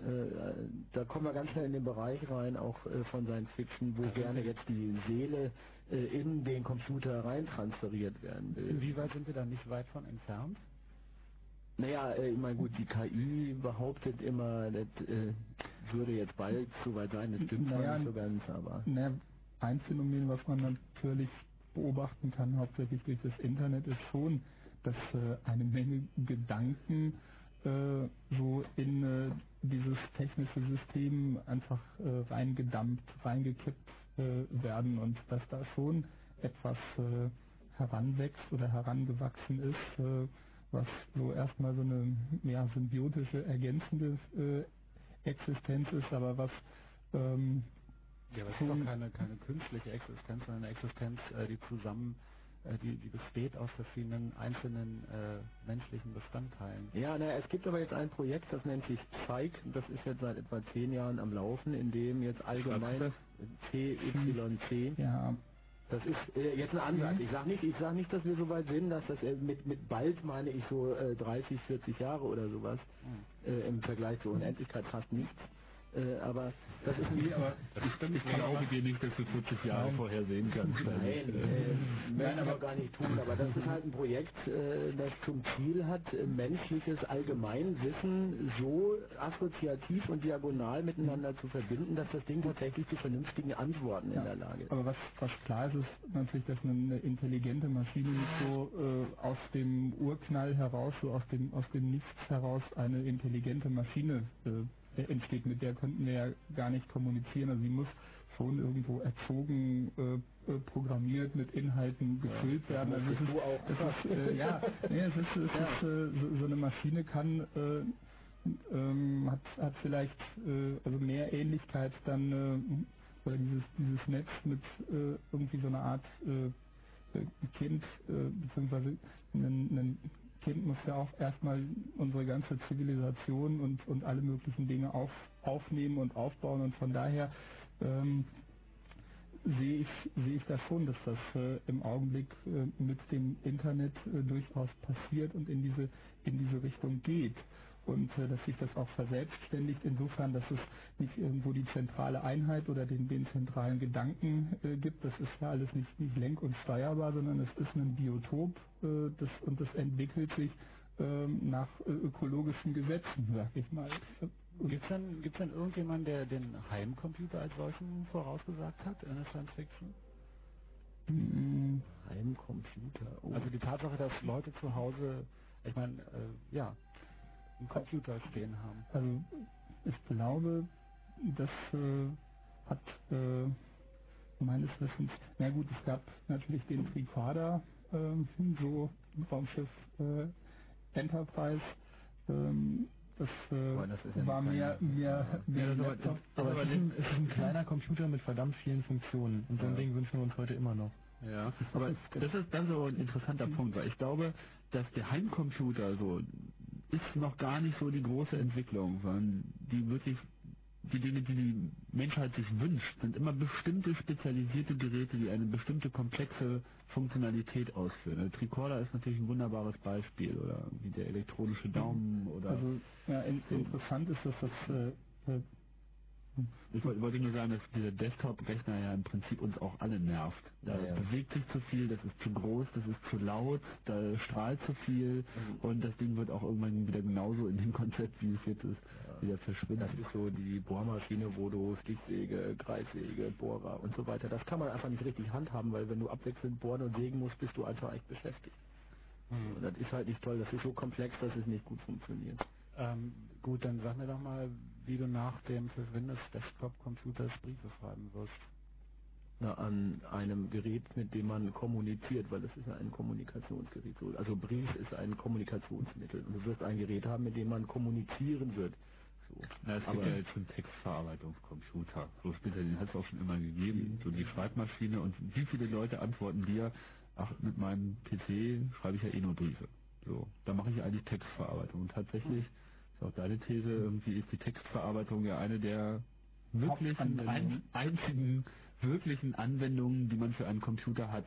Also mit anderen Worten, es wird auf eine auf eine ähm, auf eine Spezialisierung hinauslaufen. Das heißt, wenn ich ähm, weiß ich nicht, für, für Textverarbeitung werde ich ein Gerät haben, womit ich wirklich nur Briefe schreibe und drucke. Das ist dann von mir aus ein flach, flacher Bildschirm, auf dem ich das sehen kann oder so. Und da ich, äh, schreibe ich vielleicht sogar von Hand drauf und naja, du wirst damit Ahnung. kommunizieren. Was oder ich in welcher Form ja, wird umgesetzt, wie auch immer, egal. Jetzt, ja.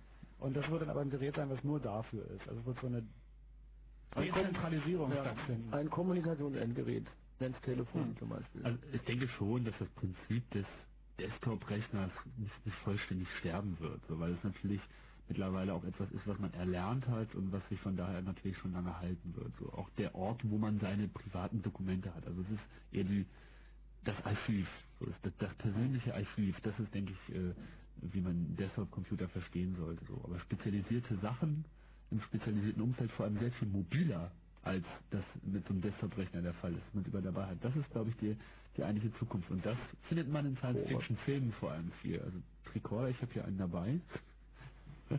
Was kann deine Uhr? Das ist wirklich beeindruckend, was, was irgendwie mittlerweile alles in so, so ein Teil reinpasst. Aber Casio ist wirklich ein Vorreiter. Also wenn irgendjemand den Recorder wirklich so baut, wie er sein soll, dann ist es wahrscheinlich Casio. Was kann denn diese Armbanduhr? Wie du den Radiohörern gerade zeigst. Schaut Hallo, euch mal vor das Mikrofon. Schaut sie euch gut an. ja, oh, nein. ähm, das ist so eine Trippelsensoruhr. Das ist also im Wesentlichen so für Outdoor-Aktivitäten. Da ist halt ein Kompass drin, da ist irgendwie Barometer drin, Thermometer drin und da halt sind die normalen Sachen, Alarm, Stoppuhr und so. Höhenmesser. So, aber eben auch schon der Versuch, so mit der Außenwelt Kontakt zu nehmen. Also er kann noch nicht, ich kann ihn nicht jetzt über Pavel rüberhalten und dann weiß ich, wie, wie weit es irgendwie mit seinem Magenkrebs äh, vorangekommen ist oder so, sondern das ist einfach äh, halt erstmal überhaupt Kommunikation nach außen hin machen. Aber es gibt ja die, äh, zum Beispiel die äh, von Swatch, die Armbanduhr die Texte empfängt, also äh, ein Pager in der. Armbanduhr. Richtig. Äh, Fernseher ist sicher auch nur eine Frage der Zeit. Und Internet ist auch nur noch eine Frage von kurzer Zeit, denke ich. Ja gut, das ist halt immer, ich glaube, das- da geht es eigentlich nicht wirklich um die Technik, die ist so nicht das Problem, sondern einfach die Bildschirmgröße, also wo noch, wo es noch Sinn macht. Äh, Den www-Browser im 9x9 Pixel. Hm, Display. Es gibt ja nicht nur www im Internet. So. Nee, nee, klar, aber, Aber auch, aber auch eine E-Mail auf 9x9 Pixel macht wenig Nein, Sinn. aber es gibt auch mehr als 9 x 9 Pixel. Also ich denke, wenn wir ein Device haben hier wie diesen, wie diesen Pilot äh, äh, oder sowas, das halt ein bisschen größer und einfach richtig mehr Punkte und Farbe hat, dann kannst du darauf äh, auch richtig was machen. Wir kriegen jetzt schon mit dem Handy die Jalousie hoch und runter. Ach, guck an, nämlich. Wie denn? Naja, Was ist der Befehl, Tobias? naja, man muss halt eine entsprechende SMS, also so eine Kurzmitteilung verschicken und dann äh, funktioniert auch sowas. Wie heißt der Befehl? Wie heißt der Empfänger? nee, das nein, nein, nein, bitte, bitte, bitte, bitte. Nicht freigeschaltet schon. Nee, ich meine, ich ja auch keine Diesen aber... Service hast du leider nicht abonniert. Nein, das, äh, ich will ja nur wissen, wie es prinzipiell funktioniert. Ja, Also, prinzipiell ist das halt so, man verschickt eben, wie gesagt, so eine Kurzmitteilung mit bestimmten, ähm, bestimmtem Inhalt an eine bestimmte Nummer. Da steht dann eben ein Computer, der die ausliest aus dem da angeschlossenen Telefon und dann das irgendwie verarbeitet und dann irgendwelche Relais ansteuert oder was auch immer. Also ich will Wer nur will wissen, Befehl nicht sagen? du brauchst nein, das will ich ja auch gar nicht wissen. Ich will nur wissen, du hast eine Jalousie, die, die elektrisch, Motor äh, dran, ja. Motor dran und die ist verbunden mit einem, mit dem Computer zum Beispiel und der ist verbunden mit dem Telefon. Und ob das jetzt äh, äh, Garagentor-mäßig. Garagentor, genau. Super. Ähm, welchen praktischen Nutzen hat das? Garagentor automatisch aufmachen? Hey, das hat, Vom Handy aus ist doch cool. Ja cool ist es, aber Nee, aber guck mal, das mit dem Ja, gut, Motor- aber mit Recorder machen sie halt was anderes. Bitte? mit Garagentasche mit einem Infrarotding viel einfacher, bevor ich Ja, das das nicht, jetzt ist aber nicht universell genug. Ich meine, damit kannst du nur dein Garagentor aufmachen. Okay, das ist Was übrigens wahrscheinlich auch nicht stimmt bei Infrarot. Da kannst du wahrscheinlich die Garagentore in deiner ganzen Straße aufmachen, wenn man denn in einer Straße wohnt, wo Leute Garagentore haben. Aber das ist jetzt ein ganz anderes Thema. Lass mal wieder zurück, weil jetzt, jetzt sind wir schon so am selber Zukunftsperspektiven entwickeln. Lass mal zurück wieder auf die Romane. Und Ja, äh, genau. auf Leute. Also es sind ja bis jetzt schon ein paar Namen auch gefallen. Stanislav Lem ist gefallen, ähm, Also, Isaac Asimov ist gefallen, Jules Verne ist gefallen. Also sind alle nicht gefallen, sondern deren Namen sind gefallen. ähm, was ist mit Arthur C. Clarke zum Beispiel? Das ist auch enorm wichtig, oder?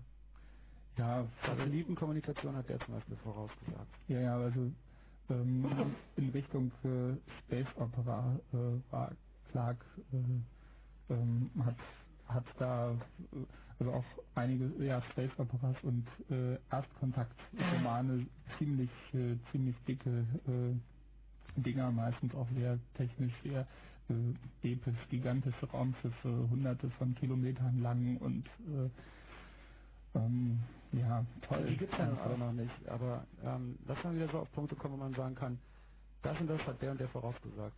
mh, hab ich Ja, wie gesagt, die Atombombe äh, Ja. war, war ein so ein äh, Punkt, wo ähm, Hans Dominik war es, genau, hatte schon äh, 20 Jahre äh, vor der Atombombe so dieses atomare Feuer äh, ja, mit Atombomben die äh, ägyptischen Pyramiden äh, in die Luft sprengen lassen in einem äh, in einem seiner Bücher. Und ähm, gut, ansonsten viele Dinge, äh, die man heute als fast selbstverständlich nimmt, Organtransplantationen zum Beispiel, war lange Zeit ein äh, Thema nicht nur von Science Fiction, sondern auch äh, von ja, Frankenstein. Ähm, große Geschichten. Dann natürlich gut, generell, generell die ganze Raumfahrt war auch lange Zeit äh, völlig utopisch. Ähm, dann äh, das äh, ganze Gebiet der Virtual Reality. Äh, mh, gut, da war Lem mit, Lem mit seiner Phantomatik äh, ganz gut dran, hat allerdings es nicht geschafft, den Begriff zu prägen. So, den hat, hat halt im Wesentlichen dann Jaren Lanier, ein Musiker, ge geprägt. Ähm, was haben wir noch? Mobiltelefone. Äh, natürlich lange Zeit auch Science Fiction, dass ich so ein kleines Kästchen mit mir rumtrage, wo ich reinsprechen kann und am anderen Ende des Globus äh, äh, hört mich jemand und kann mit ihm reden. So Star Trek-mäßig. Hat auch Ja. die Frage, kam das erst durch, war das eigentlich die Erfindung von Star Trek, so dieses Handy? Naja, Ich meine, also ich weiß nicht, wissest du jetzt auch ein frühes Buch, wo irgendwie schon so ein Gerät, was man immer dabei hat und mit dem man seine gesamte Kommunikation betreibt? Kannst du dich daran erinnern? Und das nicht Funkgerät? Und was, was, was vor Star Trek war? hm, Ja, eben, und nicht Funkgerät, das ist ja nochmal der Unterschied. Das ist ja ein, eine, eine Wählverbindung und keine Broadcast. Naja, ein Tricorder ist auch keine Wählverbindung. Nein, aber... Äh, Nein, ich- Recorder spricht aber auch nicht rein. Eben. Das war. Wie heißt denn das andere Teil? Na, der, der Communicator. Der Communicator, den Genau. meine ich übrigens auch. Ich habe, wollte nicht Tricorder sagen. Und dann möchte ich gerne wissen, ob irgendjemand die Minutenpreise vorausgesagt hat. Die Minutenpreise für Leider nein. Aber wir haben, glaube ich, mal ausgerechnet, wie sich das so... Äh, ja, es gibt, es gibt da so ein paar ganz äh, in, interessante Dinge, wenn man äh, Datenübertragung zum Beispiel über Mobilfunk macht, dann kann man dieselbe Datenmenge, die man überträgt, äh, wenn man das so zum Beispiel in RAM-Preise und Festplattenpreise mal umrechnet, ähm, ne, wenn man so an, wenn man innerdeutsch im Moment Daten überträgt, dann kann man sich äh, dasselbe in etwa äh, an Festplattenpreis kaufen, abhängig. Also wenn ich einen äh, Gigabyte äh, über ISDN übertrage, kann ich mir auch für dasselbe Geld eine Gigabyte-Platte äh, kaufen. Und bei äh, Daten übers Handy äh, zu übertragen, ist es so, dass ich äh, mir in etwa die gleiche Menge RAM leisten kann, die ich an Daten übers äh, Handy schicke. Also pro Megabyte übers Handy ein Megabyte RAM. Insofern, Leute, vergesst das mit der Datenübertragung, kauft Festplatten und schickt die per Kurier los. Das stand zwar nicht ganz so schnell, aber ungefähr preislich kommt es Quality of Service ist und man kriegt vielleicht sogar noch Daten zurück. Ja, stimmt, man kann sich die Festplatte dann wieder zurückschicken lassen. Was ist denn jetzt mit dem Chaos-Klavier hier eigentlich? Ja, echt, der, Chaos Tobias schläft hier völlig ein. Wir Ich würde vorschlagen, dass wir jetzt nochmal kurz, passiert überhaupt dass wir kurz nochmal die Trailer spielen und die Leute nochmal zum Voting aufrufen. Und dann gibt es einen Song bis zum Fritz Kurzinfo und dann werden wir auch mal ein bisschen mit euch telefonieren. Die Nummer nochmal ist in Berlin, die jetzt zum Voting, also wir haben drei verschiedene Trailer von Hörern und ihr sollt wählen, welchen ihr am besten findet. Die Nummer ist eine Berliner Nummer und dann die 2544925 und jeweils die folgenden Endziffern, die 1 für diesen hier, Wir wollen mehr Demokratie wagen. Der kommt von Christian Hoffmann, dann die Endnummer 2 für diesen hier von David Scribane oder David Scribal, wie auch immer. It's one small step for man,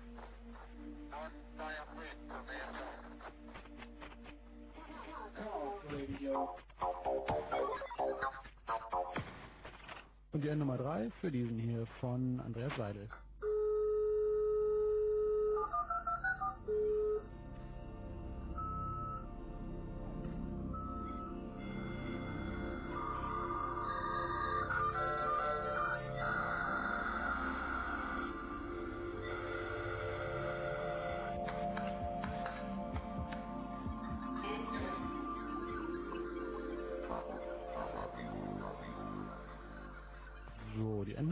Endnummern 1, 2 oder 3 und das war die Nummer, die Berliner Nummer 2544925.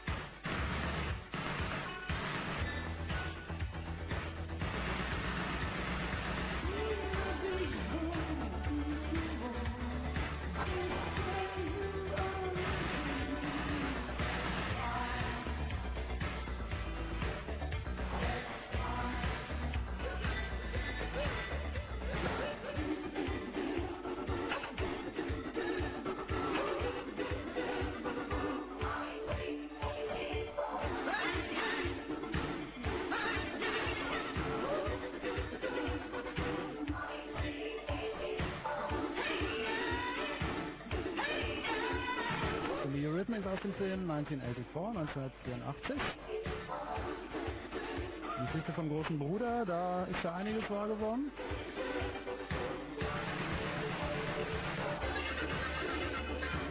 Natürlich nicht in dieser offensichtlichen Form, aber man betrachtet sein eigenes Leben ja auch selten von außen, so wie es ein Schriftsteller, der eine Geschichte erzählt, tun kann. Wir wollen gleich nach dem Kurzinfo mit euch telefonieren über den Science-Fiction-Reality-Check. Wenn ihr Science-Fiction-Romane kennt, wo ihr meint, das ist lange geschrieben worden, bevor es das gab, was da beschrieben wird, und jetzt gibt es das längst, dann ruft uns an nach dem Fritz Kurzinfo. Die Nummer ist 0331 für Potsdam 74 81 110. Ihr hört Chaos Radio, den Computer Blue Moon bei Fritz jeden letzten Mittwoch im Monat. Wenn Fritz im Raum Angermünde, dann 100,1. 23.30 Uhr. Kurzinfo. Hetze im brandenburgischen Dorf Gollwitz ist ein rechtsextremistisches Flugblatt aufgetaucht. Bei den Verfassern handelt es sich zum Teil um polizeibekannte Rechtsextremisten. Der Gollwitzer Gemeinderat hatte kürzlich beschlossen, keine jüdischen Zuwanderer aufzunehmen. Die Entscheidung wurde jedoch zurückgenommen. Einigung. Die USA und China haben heute ein Atomabkommen vereinbart. Beim Gipfeltreffen in Washington stimmte US-Präsident Clinton der Lieferung von ziviler amerikanischer Atomtechnik zu. Staatenparteichef Jiang Zemin versprach, China werde an Länder wie Iran und Pakistan keine Technologie liefern, die zum Bau von Atomwaffen verwendet werden könne. In der Frage der Menschenrechte bestehen weiterhin große Differenzen. Entscheidung. Die UNO-Abrüstungskommission hat ihre Arbeit im Irak ausgesetzt. Zuvor hatte Irak alle US-amerikanischen Rüstungsinspektoren der Vereinten Nationen ausgewiesen. Einlenken. Die israelische Regierung hat sich heute zu einer Teilnahme an den Friedensgesprächen mit den Palästinensern bereit erklärt. Außenminister Levy soll am Wochenende in Washington mit dem palästinensischen Vertreter Abbas über einen Stopp des jüdischen Siedlungsbaus und die Übergabe weiterer Gebiete an die Palästinenser verhandeln. Proteste. Etwa 20.000 albanische Studenten haben heute in der Provinz Kosovo gegen das serbische Bildungsmonopol und für einen Unterricht in albanischer Sprache demonstriert. In mehreren Städten löste die Polizei die Kundgebungen auf. Wetter. Nachts kaum Niederschläge 3 bis minus 2 Grad, am Tage wolkig bis heiter und trocken 6 bis 9 Grad. Verkehr. B1 Potsdam Richtung Brandenburg in Geltow ist die Richtungsfahrbahn wegen Bauarbeiten gesperrt. Eine Umleitung ist ausgeschildert und B112 Lebus Richtung Manchenow zwischen dem Ortsausgang Podelzig und dem Bahnübergang Podelzig kommt es wegen Bauarbeiten zur Vollsperrung. Eine Umleitung ist ausgeschildert. Kerstin Kopp mit dem Fritz Kurzinfo. Fritz präsentiert. Putten on the Bridge. Putting on the bridge. Der Tournee von vier Bands aus vier Ländern aus einem Königreich, aus England. The Candy Skin. Aus Wales, Helen Love. aus Nordirland, Punic. aus Schottland. Eurostar Yatsura. Putten on the Bridge. Mittwoch, 5. November im Kulturhaus in Wittenberge. Donnerstag, 6. November im Friedrich-Wolf-Theater Eisenhüttenstadt. Freitag, 7. November in der Mehrzweckhalle in Mittelwalde. Samstag, 8. November im Blätthaus Cottbus. Sonntag, 9. November im Lindenpark Potsdam. Putten on the Bridge. Vier Bands. Das wenig Geld, Geld. Unterwegs in Brandenburg. Präsentiert von.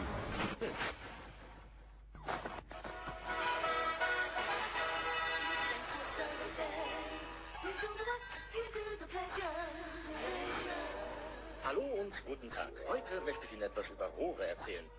Finden Sie Ihre Rohrleitungen nicht manchmal auch altmodisch und überholt?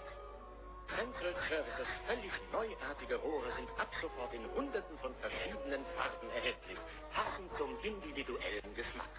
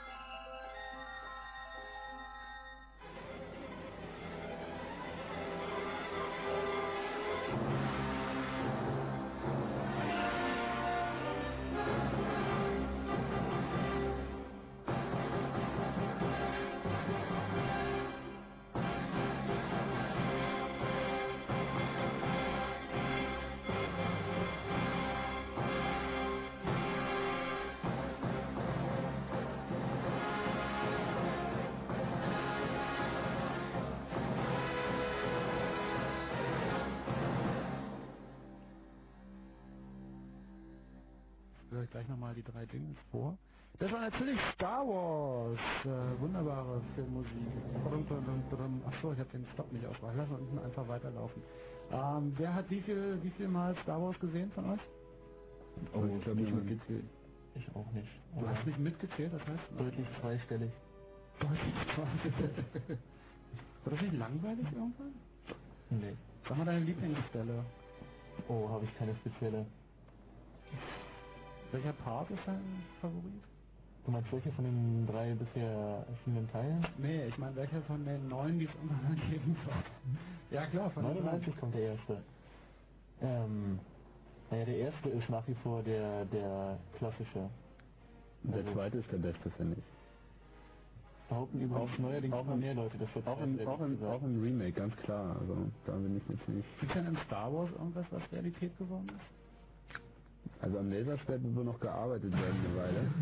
Das kriegen die nicht hin. Ich habe neulich einen Hund gesehen, der sah aus wie ein Ewok, aber ansonsten. Wobei es gab auch diese Monchis, die gab es die früher oder später? Obwohl, die gab es früher, ne? Die gab's früher. Ja, dann sind die wahrscheinlich eher nachempfunden. Ähm, gut, also äh, da finden wir keine An, äh, Anhaltspunkte für Sachen, die Wahrheit geworden sind. Wenn ihr Science-Fiction-Romane gelesen habt und glaubt, da gibt es einiges, was erst viel später wahr geworden ist, dann ruft uns an unter 0331 für Potsdam 74 81 110. Wer ist denn da? Hallo? Hallo? Hallo? Ah ja, dann nicht. So, wer ist hier? Hallo? Hallo? Ja, hallo, jetzt bin ich in der Sendung. Mhm. Ja. Ja, eigentlich hätte ich ein bisschen vorgewarnt werden müssen. Die Frage ist einfach die, was ist mit dem Studiochat heute Abend? Äh, der läuft. Ja, wo? Unter www.fritz.de slash speakers. Da bin ich drin über T-Online und nichts meldet sich. Ich bin jetzt über ähm, Fritz Style im Chat, aber nicht über Studio-Chat. Ähm, ich guck mal nach. Aber an sich läuft er, also ich habe ihn die ganze Zeit hier gehabt gerade. Mag sein. Ja. Kann sein über T-Online nicht erreichbar? Eigentlich nicht, also es gibt T-Online-Benutzer auf jeden Fall. Nochmal anwählen? Versuch's nochmal. Okay. Okay, tschüss. Aber ich guck auch nochmal nach. Äh, Science Fiction Reality Check. Hallo, wer ist da? Ja, jetzt Robert, hallo. Robert, hi. Ja, und zwar habe ich folgendes Problem. Ich überlege jetzt schon seit längerem, ob ich mir einen PC kaufe. Und jetzt habe ich das gehört, so mit Armbanduhren. So überlege ich, ob ich nicht noch ein bisschen warte. Und, und dir dann vielleicht eine Armbanduhr kaufst. Robert, mein Tipp, warte noch drei Jahre und kauf dir eine Armbanduhr. Kauf dir einen Pilot. Was soll ich machen? Was meint ihr? Die Frage ist doch, was du, was du machen möchtest. Ja, ich möchte halt ein bisschen arbeiten mit dem PC und Ja, dann kauf dir einen PC. Robert, die Frage ist doch nicht ernst gemeint, oder? nee, eigentlich nicht, aber Glaube ich auch. das ganz toll an, was ihr da. Ja. Robert, danke. Ja, Ja, ciao Robert. So, dann reden wir halt weiter. Ähm, das ist von, was sind denn von euch die Lieblings-Science-Fiction-Romane? Gibt es Favoriten bei jedem Einzelnen? Autoren gibt's schon mal Gibson und Neil Stevenson, um da mal die aktuellen, meine aktuellen Favoriten zu nennen. Snow Crash ist ganz groß. Snow Crash natürlich. Und da sind halt auch unheimlich viele Gadgets drin. Diamond Age ist bei mir eigentlich Ja. sogar noch vor Snow Crash. Und da sind auch äh, so ganz viel im Bereich Nanotechnologie, was wir jetzt auch äh, so langsam kriegen. Ja, ich glaube, da, da sind auch die meisten Sachen drin, von denen man sich vorstellen kann, dass Ja. sie in relativ kurzer Zeit realisiert werden. Na, Gibson hat ja selber gesagt über seine Romane, dass sie überhaupt nicht von der Zukunft handeln, sondern von der Gegenwart. Die Leute verstehen es nur als Zukunftsromane, weil, man, Naja. weil man die Gegenwart nie wirklich reflektiert, weil die, äh, die Re das gibt mir so, weil die äh, Realität, die man gerade hat, eigentlich immer die von vor zehn Jahren ist oder von vor Hm. fünf Jahren, weil man immer eine Weile braucht, bis man das alles reflektiert hat und das nimmt man dann als die Gegenwart. Aber eigentlich lebt man schon in der Zukunft, die Gibson beschreibt.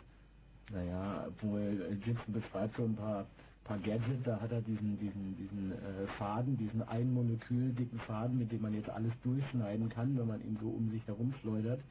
Äh, da werden wir schon noch ein bisschen brauchen, bis das kommt. Auf der anderen Seite, in, in Mirror Shadows gibt es halt reichlich Implantate, äh, die äh, jetzt die Kraft verstärken, die äh, irgendwie die Reaktionsgeschwindigkeit verstärken. Da gibt es reichlich Drogen, die dir äh, Eigenschaften verleihen, die du ohne diese Drogen nicht hättest und die dir zum Vorteil genügen sollen. Und da sind wir schon ziemlich an der an der Realität auch dran. So, also da wird auch massiv entwickelt und da wird auch einiges kommen, so im Blick auf Designerdrogen zum Beispiel, im Blick auf äh, Sehhilfen elektronischer Art, äh, Nachtsichtgeräte, die halt in, in Miniaturform dann auf der Nase sitzen und so weiter.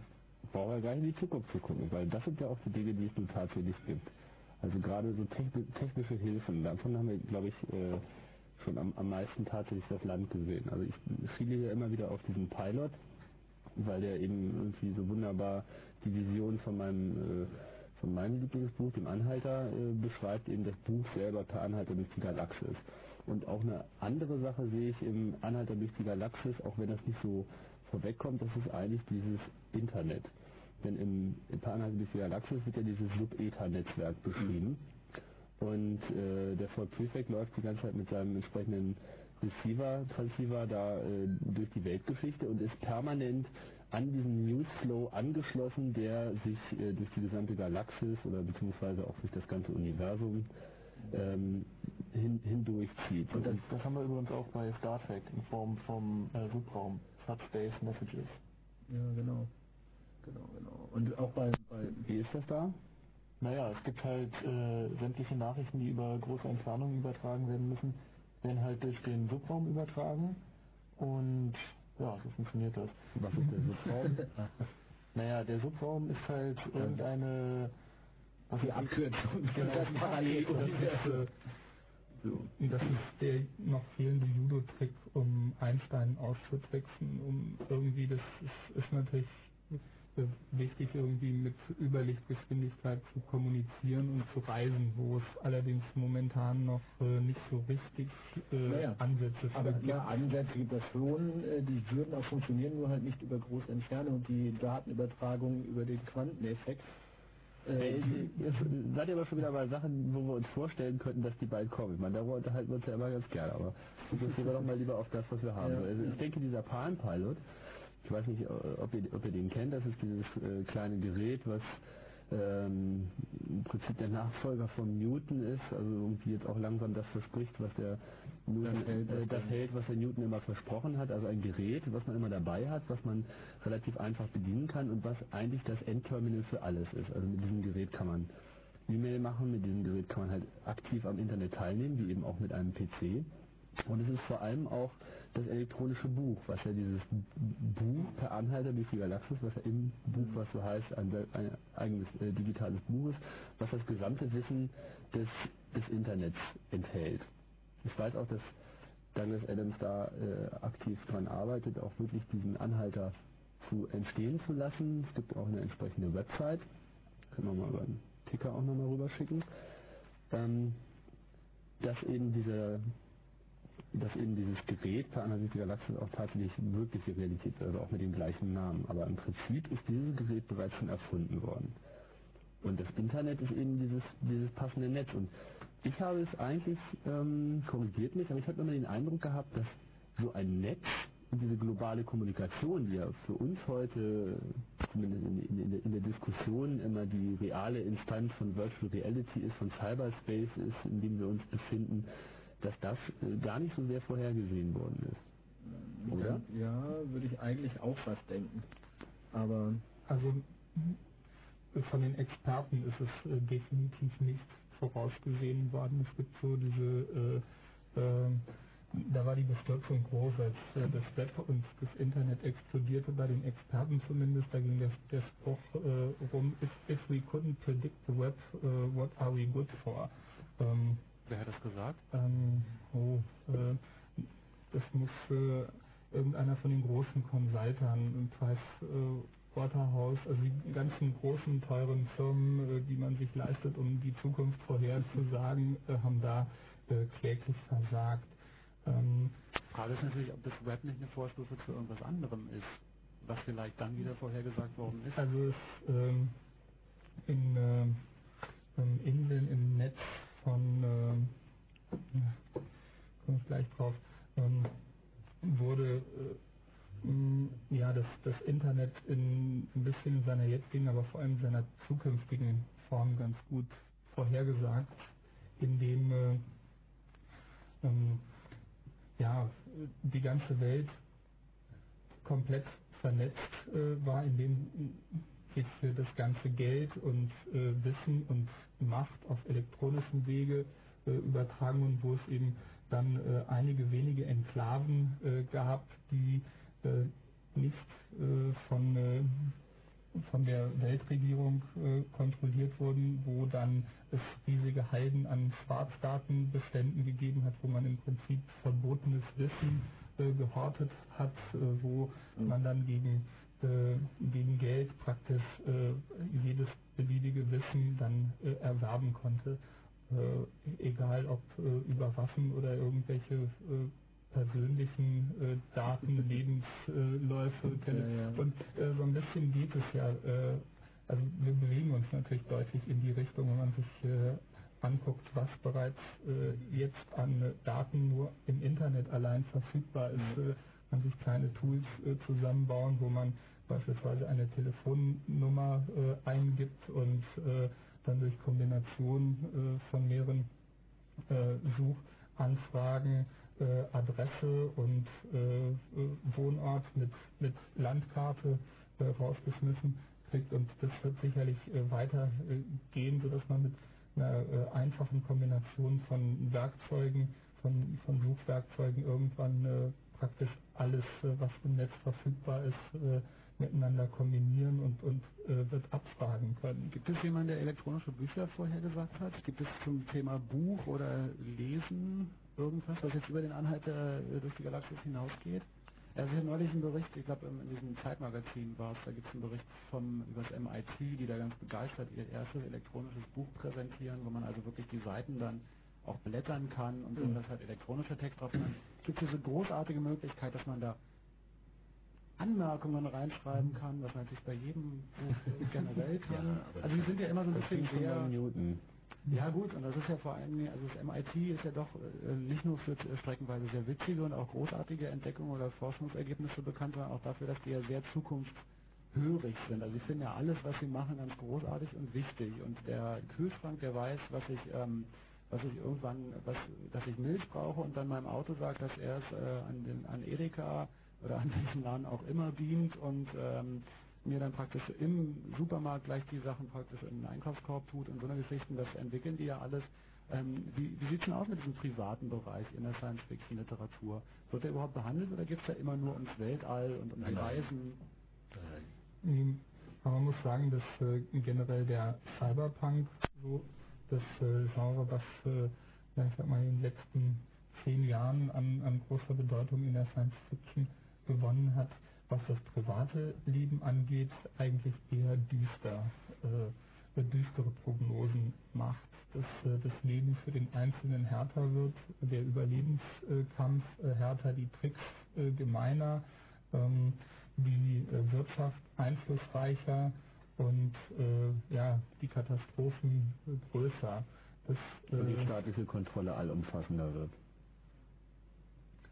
Ja, aber äh, zu dem privaten Bereich zurück, da gibt es doch reichlich Geschichten, die jetzt beschreiben Häuser, die sich selbst konfigurieren, die äh, alles überwachen, die, äh, die also ja, wir begrüßen jetzt selten ja, zum, äh, zum Beispiel in äh, äh den Roboterbüchern ja. da äh, ja, gibt das da reichlich von. Es gibt aber noch auch so, Solaris zum Beispiel leben äh, ähm, ja, leben die Roboter beziehungsweise einige wenige Menschen äh, pro, pro, Person ungefähr gibt es 100 Quadratkilometer Platz und äh, das alles wird äh, mit Maschinen und Robotern äh, äh, betrieben.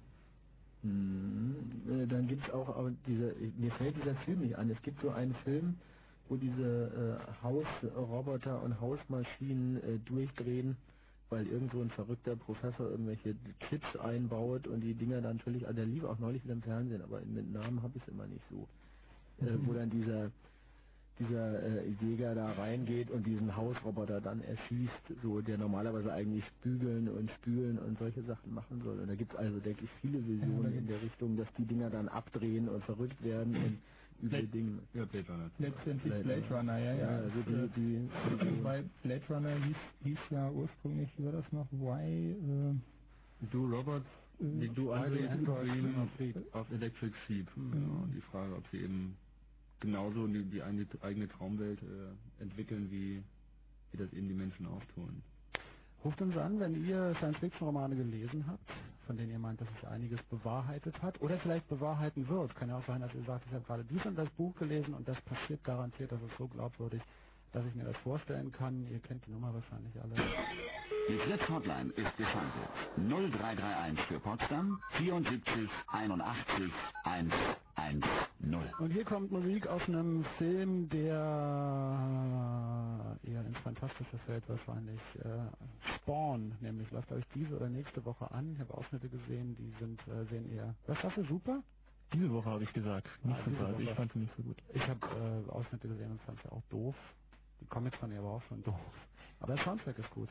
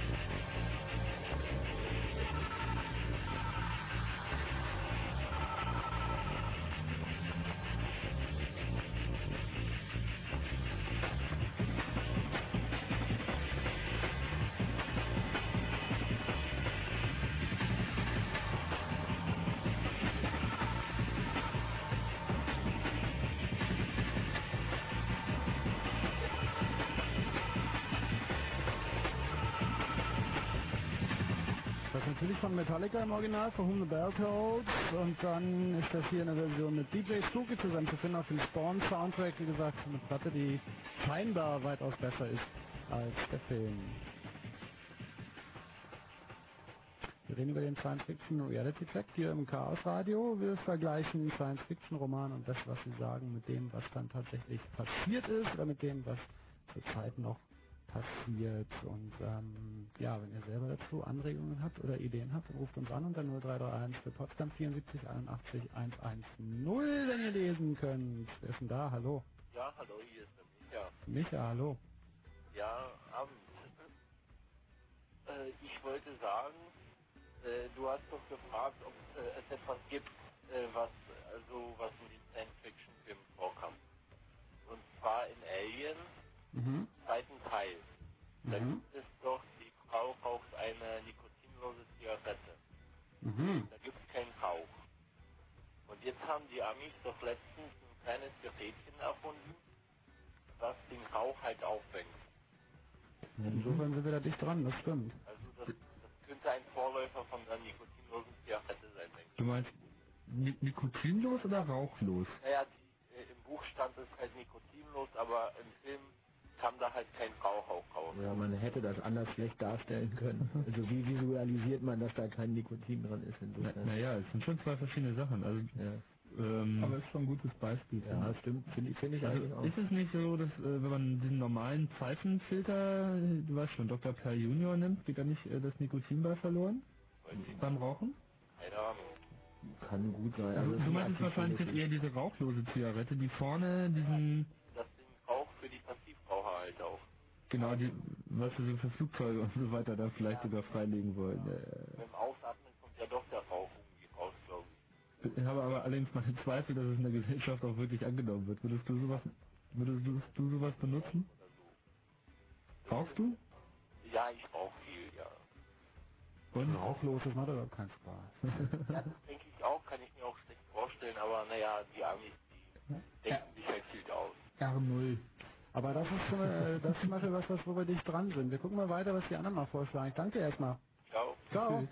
Alien 2, das, äh, ich kann kaum noch dran erinnern, aber die rauchlose Zigarette, stimmt. Ah, schon aufgelegt, aufgegeben, der ist da, hallo? Hallo? Auch aufgelegt, aufgegeben. Der, äh, der Trick ist mit Telefonieren, das funktioniert folgendermaßen. Man wählt eine Nummer, und zwar in diesem Fall, wenn das hier klingelt, dann habt ihr die gewählt, die wir hier angeben. Wir haben auch kurz vorher gesagt, worüber wir reden wollen. Und wenn ihr dann anruft und jemand sagt Hallo, dann ist äh, der Start der Kommunikation, also die Verbindung findet statt, wenn ihr erstmal mit Hallo antwortet. Und von da gucken wir dann einfach, wohin wir das Gespräch treiben können. Aber anrufen, durchkommen und dann auflegen macht irgendwie so überhaupt keinen Spaß. Ähm, wo waren wir denn gerade mit den, mit den Science Fiction? Also ein bisschen durcheinander. Alien? Ja, wir wollten gerade auf einen anderen Bereich zu sprechen kommen, bevor das so dazwischen kam. Ähm, was häufig zu finden ist, gerade in dieser Cyberpunk-Literatur, das ist die Idee, den menschlichen Körper durch elektronische oder irgendwie Science-Fiction-Geräte zu erweitern, zu modifizieren, zu kontrollieren, äh, Körperteile zu ersetzen oder noch weiterführende Sachen. Wobei das natürlich äh, die Verfeinerung des klassischen Cyborg-Themas ist, so der kybernetische Organismus, äh, Mensch, Maschine. So, ja, aber äh, bleiben wir doch mal konkret bei den Dingen, die es da jetzt schon gibt. Äh, das fängt Bei, den, bei der bei- Beinprothese an, würde ich sagen. Ja. Also, so- ja, also ich habe heute, war heute irgendwie Squash spielen, nein, gar nicht, war gestern und äh, war sehr erstaunt festzustellen, dass dort äh, zusammen mit dem Squash-Trainer dieses Unternehmens äh, da ein Mädchen am Spielen war, die ganz offensichtlich ihren rechten Unterschenkel irgendwann mal verloren hat und die eben mit einer Beinprothese spielt. Und die spielt halt Squash. Wer schon mal Squash gespielt hat, weiß, dass das irgendwie doch eine ziemlich heftige Sportart ist, die gerade so besonders in die Knie geht. Und ich musste halt irgendwie zweimal drüber nachdenken, was ich da gerade sehe, dass es eben möglich ist, einem Menschen einen kompletten Körperteil zu ersetzen, der auch noch äh, so äh, in, in seinem Grenzbereich eingesetzt wird. Ja, oder darüber hinaus, wie zum Beispiel jetzt äh, Nachtsichtgeräte, was wir vorhin schon hatten, Hörgeräte, äh, in, in welcher Hinsicht auch immer, einmal für Hörgeschädigte, wo jetzt zum Beispiel äh, äh, die Schallsignale elektronisch auf den äh, Wangenknochen gegeben wird und der Hörgeschädigte dann lernt, damit äh, äh, diese Signale umzusetzen in tatsächliche akustische Wahrnehmung als solches und so etwas. Gibt es noch Beispiele von euch? Wer ist denn da? Hallo? Hallo Andreas hier. Hi, guck mal, jemand, der, der schon mal gut anfängt. Hallo Andreas. Hallo, ja, ähm, bevor Steini das wieder vermasselt. Also ähm, es gibt bereits Neuroimplantate und zwar auf dem Bereich der Hör- und ähm, der Sehersatzorgane. Und zwar ähm, ein kleines Gerät, das hinterm Ohr implantiert wird und ähm, das ein Mikrofon enthält und einen kleinen Signalprozessor. Das heißt, der ist außerhalb, das wird außerhalb processed. Und da wird das Sprachsignal in Frequenzbänder zerlegt und dann wird pro Frequenzband eine Elektrode angeregt und die ist an den Hörnerv angeschlossen. Und damit können Leute hören, deren ähm, komplettes Innenohr zerstört ist, wo bloß noch der Hörnerv übrig ist. Genau dasselbe gibt es mittlerweile auch schon für die Augen. Also ein CCD-Chip, der auf den Augenhintergrund angebracht wird und wo dann direkt der Sehnerv gereizt wird. Andreas, was machst du beruflich? Ähm, Chaos. Das ist Andreas, Johnny. Ja. Warum bist du eigentlich um vier heute? Äh, bin verhindert. ich bin verhindert, ich muss Radio hören. Hm. Andreas, noch ein paar Beispiele von dir? Ähm, ja, es gibt einen Künstler, dessen Name mir leider entfallen ist. Dale Ark meinst du wahrscheinlich. Genau, der, der Ja, äh, mit künstlichen Gliedmaßen rumrennt, die er dann über ähm, auch wieder seine äh, Motorik ähm, steuert, also ein dritter Arm, der an seinen zweiten Arm angeschlossen ist und voll, vollständig unabhängig davon agieren kann. Ja, Andreas, bevor du da Andreas, bevor du da jetzt. Scheiße erzählt, der steuert den mit dem Oberschenkel. Nicht. Doch, der Ja, steuert den mit, mit. Sensoren am Also ich Oberschenkel. ich habe den Typen mal gesehen, der ist wirklich unglaublich. Der hat übrigens auch eine interessante Homepage auf dem Internet. Stell Ark heißt der, der ist mittlerweile, keine Ahnung, 50 nehme ich mal an. Und der Typ ist einfach wahnsinnig. Also irgendwie als erste Mal hat er auf sich aufmerksam gemacht, irgendwie in Tokio, da hat er sich im Hafen mit einem Fleischhaken irgendwie an so einem Schiffsmast aufgehängt und da irgendwie stundenlang rumgehangen. Und äh, in der Zukunft hat er halt dann, äh, also in, in der weiteren Zeit hat er dann zunehmend angefangen, sich zu elektronisieren. Und das Beeindruckendste ist eben dieser Arm.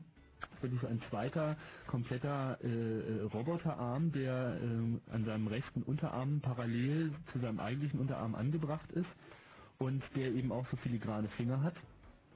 Äh, dazu sind an seinem ganzen Körper Elektroden äh, verteilt, die entweder äh, seine Muskeln stimulieren durch das äh, Abgeben von kleinen Stromstößen oder eben die, die, äh, den, die Tonik des, des Muskels messen können. Das Ganze ist dann über ein dickes, fettes äh, Strippengewirr an einen äh, Sammelrechner angeschlossen und wird dann von außen gesteuert, entweder durch einen Macintosh oder eben direkt durch das Internet. Das heißt, der Trick ist, von außen kommen Anweisungen, die fließen dann direkt in seine Muskeln hinein, also mit Stromstößen wird er da animiert und muss sich zwangsläufig, weil die äh, Muskeln dann kontrahieren, muss sich zwangsläufig bewegen. Das sieht, sieht unglaublich aus, der hampelt dann irgendwie rum und da irgendwie überall noch Mikrofone angeschlossen hat und auch sein Puls und seine Herzfrequenz und so weiter gemessen wird, geht das wiederum alles noch an so ein MIDI-Mischpult und erzeugt unglaublichen Krach. Und man hat also das Gefühl, man steht vor einer kompletten Industriefertigungshalle, wo tausend Roboter am, Ar äh, am Arbeiten sind und der Typ steht halt halbnackt vor einem, sieht aus wie ein Cyborg, hampelt rum. Und der Oberknaller ist eben diese Sache mit diesem Arm. Denn der wird nicht von außen gesteuert, sondern er steuert diesen dritten Arm durch Bewegung seines rechten Beines. Das heißt, er hat es gelernt, seine Muskeln so zu bewegen, dass die ähm, elektrischen Impulse, die sozusagen von seinen, von seinen Muskeln ausgehen, diesen Arm perfekt steuern können. Und er hat das so weit getrieben, dass er sich an eine Tafel stellen kann und mit allen drei Händen, also seinen beiden wirklichen Händen und dieser dritten Roboterhand, parallel ein Wort schreiben kann. Linke Hand schreibt den ersten Buchstaben, rechte Hand schreibt den zweiten Buchstaben, Roboterhand schreibt den dritten Buchstaben und so hat er dann dreimal drei Buchstaben hintereinander gesetzt und das war Evolution. Also wirklich ein total... Zumindest interessant. Der sieht sich als Gesamtkunstwerk wahrscheinlich. Auf jeden Fall, ja, Wer ja. finanziert das alles? Na, er Der ist recht äh, bekannt, erfolgreich, äh, einer von den Künstlern, die unter Garantie von ihrem eigenen Wirken überleben können. Und der ist wirklich wahnsinnig. Der macht das dann auch irgendwie vier Stunden hintereinander. Und wenn man ihn dann bittet, irgendwie dann doch bitte mal aufzuhören, weil ja auch noch andere dran sind bei dem Fest, so, dann ist er irgendwie ganz unwirsch und versteht das alles nicht und er möchte halt noch weiter rum. Ja, der hat eine so eine völlig abgedrehte Sache gemacht. Da hat er eine Maschine, also ein, auch einen kleinen Robot geschluckt, der sich im Magen entfaltete und dann von innen mit so äh, Teleskoparmen gegen die Magenwand drückte und das sah man dann von außen. Sieht also wirklich absolut widerwärtig aus. Ist er verheiratet? Ich hoffe wieder bei Alien. Andreas, Andreas bist Ja. du beim nächsten Mal wieder dabei? Ähm, sicherlich. Das nächste Mal ist das Thema, ich glaube, 23. Dann bist du bestimmt dabei. Ich sag dir schon mal Tschüss. Ciao. Ciao. Seht ihr, das war ein schönes Beispiel, wie Telefonkommunikation funktioniert. Hallo, hier ist äh, Chaos Radio, wer ist denn da? Hallo, bin ich dran? Ja. Jo. Hi, äh, ich habe jetzt nicht von Anfang an zugehört. Ähm, interessieren euch eigentlich nur technische Sachen oder auch? Nö. Also uns interessieren nicht nur technische Sachen, im Gegenteil. Ah, ja, das ist gut.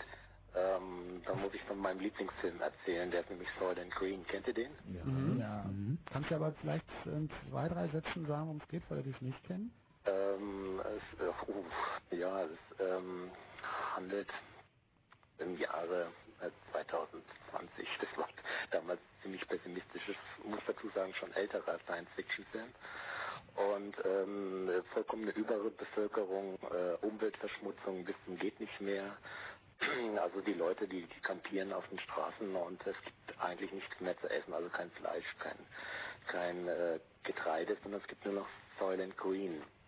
Es gibt auch immer Aufstände, wenn es dieses Soil Green nicht mehr gibt, wenn es eben gerade nicht zur Verfügung steht, das heißt verkauft wird auf den Märkten, dann gibt es immer Demonstrationen und die Demonstranten werden mit Schaufelbaggern aufgeladen und irgendwie weggefahren. Also das ist nur so ein kurzer Ausschnitt. Also es geht um dieses Soil Green, das ist so ein Keks, sieht aus wie ein Debulkeler Keks in Grün und das ist irgendwie das Nahrungsmittel. Und es gibt auch noch Soil Gelb, aber Soil Green ist begehrter, weil es einfach nahrhafter ist und besser schmeckt. Und jetzt ja. bin ich natürlich gespannt, was da schon eingetreten ist. Big Mac ist. Ähm ja, also also wenn man wenn man so Nachrichten hört wie heute, dass das äh, äh, Rasierwasser, das 90, äh, weiß ich, 80 Prozent der Rasierwasser sich in der Muttermilch nachweisen lassen, dann ist parallel zu dem Film Soil Green diese Desinformation oder diese Uninformiertheit in Sachen Nahrungskette oder sagen wir mal hm was für Gifte sich in Nahrungsmitteln ablagern. Also wenn ich mit dem Geigerzähler durch Aldi gehe und die Tomaten irgendwie äh, messe, überhaupt denn alles, was aus Holland kommt, ist sowieso äh, suspekt erstmal. Ich meine, das ist, ist, ist schon eine erschreckende äh, Parallele, die da eintritt. Auch, auch äh, so ein Film wie Silent Running, ich meine, äh, äh, letzten äh, Waldresten in den Raumkapseln. Hm. Bleiben wir doch mal kurz bei Fallen Green. War das der Film? Ja. War das war das der Film, wo die auch noch eine begrenzte Lebenszeit haben? Nein, die lassen, können sich freiwillig einschläfern lassen und zu Soylent Green verarbeiten lassen. Genau, weil das ist ja der, der Gag, dass das Soylent Green im Prinzip aus den gestorbenen Menschen gemacht wird. Wahrscheinlich auch unter den abge, von den abgekarten Demonstranten, richtig? Genau, genau, genau. Also ich, ich war neulich im Supermarkt und hatte wieder so ein furchtbares Produkt in der Hand, wo ich überlegte, darf ich das jetzt kaufen? Und ich lese mir dann irgendwie immer die Zutaten durch, zumindest die, die halt angegeben werden müssen. Ich weiß jetzt gar nicht mehr, was es war. Auf jeden Fall einer der Inhaltsstoffe war Fleischerzeugnisse. So, und da ging mir irgendwie auch genau dieser Film irgendwie durch den Kopf, so, was in aller Welt ist ein Fleischerzeugnis? Da gibt's glaube ich, da gibt's glaube ich, ein, äh, da gibt's natürlich irgendwelche Gesetzmäßigkeiten, also was ein Fleischerzeugnis ist, aber es muss glaube ich nicht unbedingt wirklich Fleisch sein. Also ja gut, aber die Realität was so damit zu tun hat. Alles, was heute halt nicht Filet ist, mal salopp gesagt, oder wo man irgendwie dem Produkt so Schweinskopf oder so direkt anhört, was es denn eigentlich ist, da kann man eben davon ausgehen, dass die Mehle, die so verwendet werden, also Fischstäbchen ist so ein beliebtes Beispiel, wo halt irgendwie die ganzen Knorpel, alles was, also der gesamte Abfall im Prinzip aus der eigentlichen Wertekette der, der Fleischverarbeitung, wird halt zusammengebackt und ich denke, wir haben ein super populäres Beispiel zu dem Thema, das ist BSE.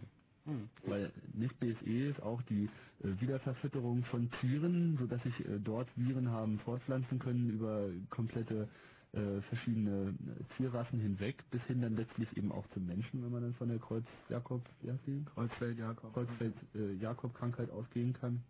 Und ich denke, da ist Soylent Green auch wirklich sehr visionär gewesen. Ja, und auch, auch noch in, äh, in anderer Hinsicht, und zwar das Szenario äh, in dem Film ist ja, dass die Meere bereits umgekippt sind. Das heißt, äh, das ist auch, das kommt, kommt auch raus im, im Laufe äh, des, des Films, dass halt das Leben in den, in den Meeren äh, praktisch ausgestorben ist und auf dem äh, Land auch weitgehend nur noch, äh, nur noch in Glashäusern.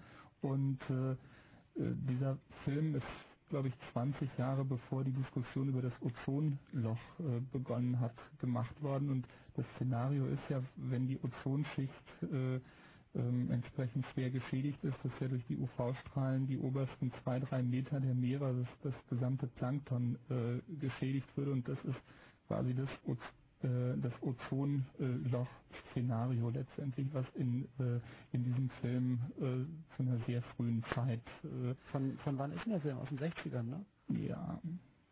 Du weißt es doch bestimmt genau, wenn es dein Lieblingsfilm ist. Äh, ich denke mal so, äh, Ich glaube 70er. ja, 70er ist es 74 oder so. Also es ist schon ziemlich früh, aber es ist ja schon in den 70ern. Verstehe. Ähm, ja, guter Tipp. Ähm, da Ja, wäre auch Ahnung, was, was ganz wichtig ist, ja. Nämlich? Was anderes. Äh, zum Beispiel auch, wie man eben mit diesen Dem- Demonstranten dann umgeht, ja, dass man die eben dann äh, in so einem angespannten, in so einer angespannten Situation gar nicht lange fackelt, sondern wirklich einfach äh, äh, wegtransportiert und äh, das ist auch eine Sache, die die man auch äh, sich auch ganz gut vorstellen kann in einem Extremzustand, ja. Wobei das natürlich, da, da brauchte man natürlich auch nicht groß in die Zukunft gucken, ne? Nee. Und ich Mainzer Straße.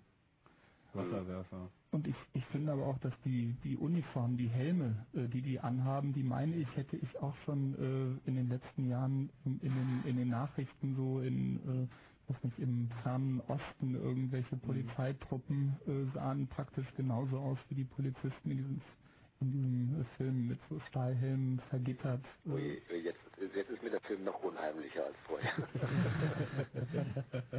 Gut. Okay, ich habe deinen Namen vorher nicht mitgekriegt. Der George war hier dran. George, okay.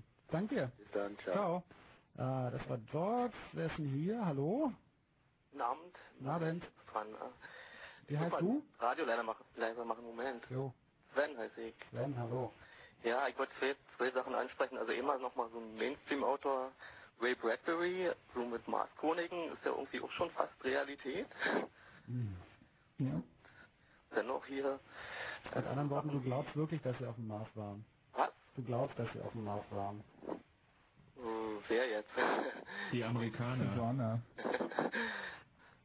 Wenn nicht, dann sind sie bald da. Oder nicht?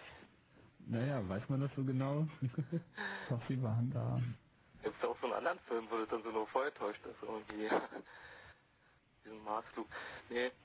Ja, wollte ich einfach mal erwähnen, den Namen nochmal und dann irgendwie noch so eine andere Sache hier mit diesem, ich weiß nicht, wie er richtig heißt, dieser Hubble von dieser Scientology-Sekte, der auch irgendwie so ein Zukunftsautor gewesen ist früher und dann irgendwie doch versucht, das irgendwie in eine Realität umzusetzen. Irgendwie doch ein bisschen... Scientology heißt das dann, genau. Stimmt, natürlich. Er, er schreibt das Buch und versucht es dann selber umzusetzen. Ein interessanter Aspekt. Dianetik oder sowas war das. Frank, da kannst du auch nochmal zu anrufen für ein Thema. Sven, bist du Science Fiction Fan, richtig? Oh, früher habe ich echt viel gelesen, also jetzt im Moment nicht mehr, nicht mehr so doll. Gibt es denn irgendwelche Sachen, ähm, äh, weiß ich nicht, wo, wo, die du gelesen hast, wo du gesagt hast, das wird nie passieren und das ist dann doch passiert?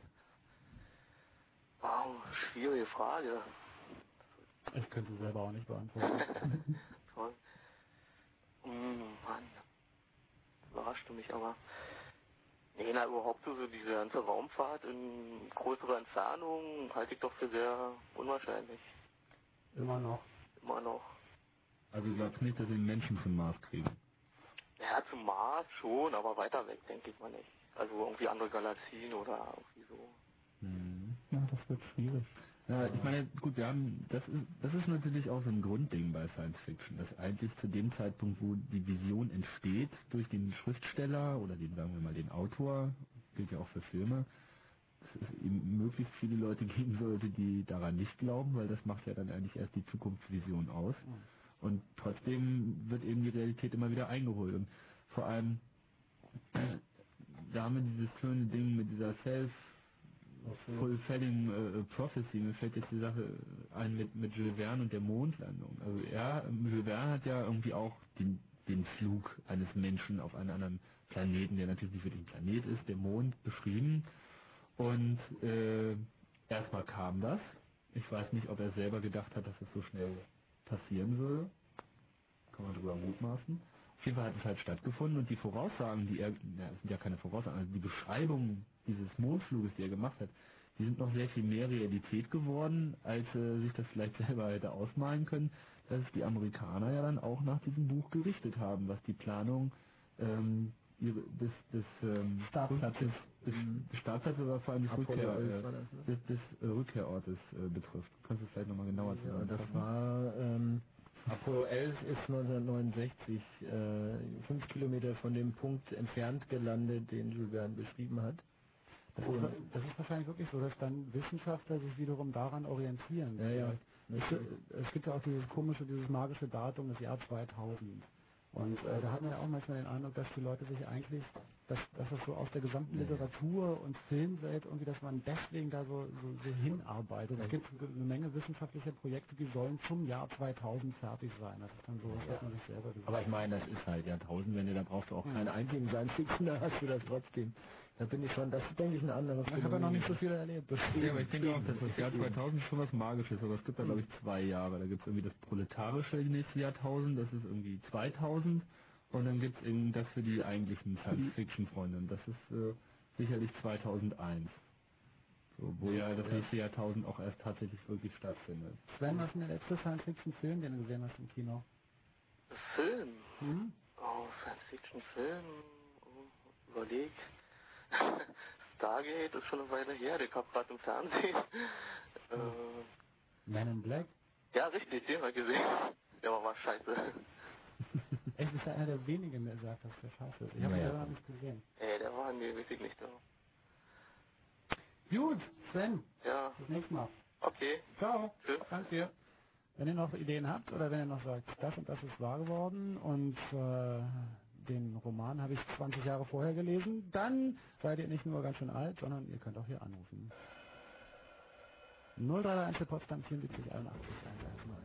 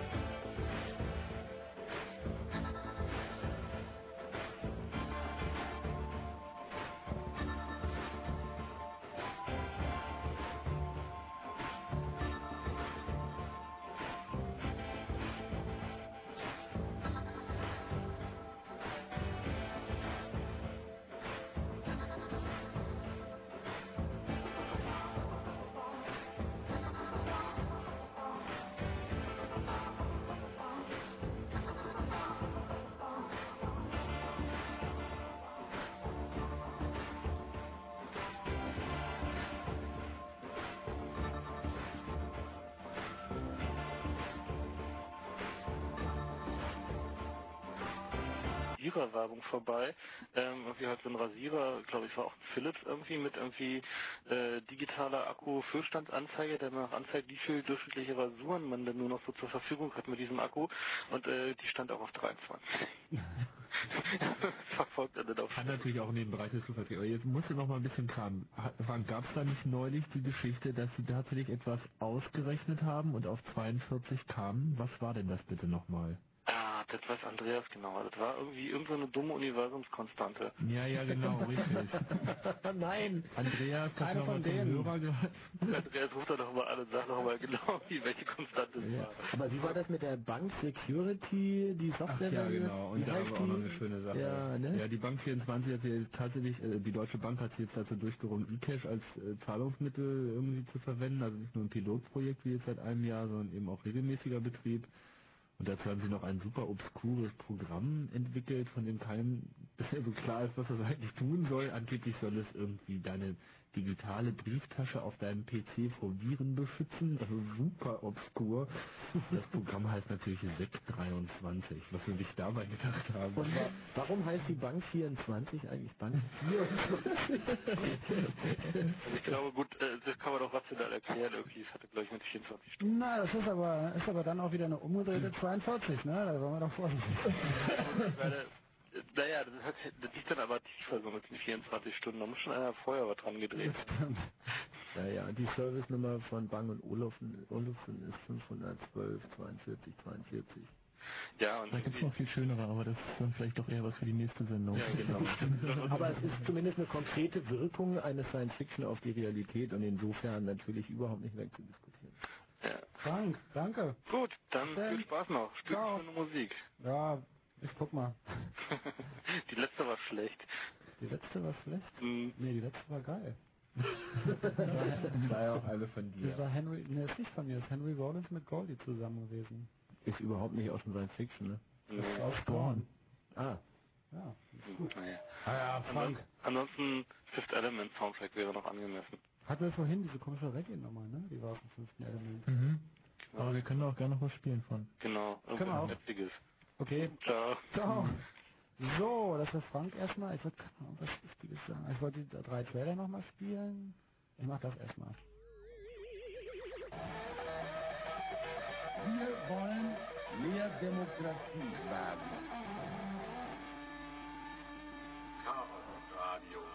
Das sind nämlich von Hörern eingeschickte Trailer. Dieser hier kommt von Christian Hoffmann und ihr könnt für einen davon wählen, äh, nämlich mit unserem Telefon-Voting. Die Nummer ist die Berliner Nummer 2544925. Ein paar Minuten habt ihr noch Zeit.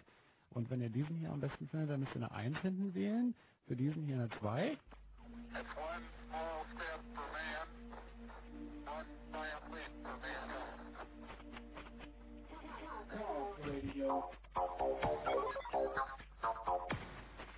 Und für den hier eine 3.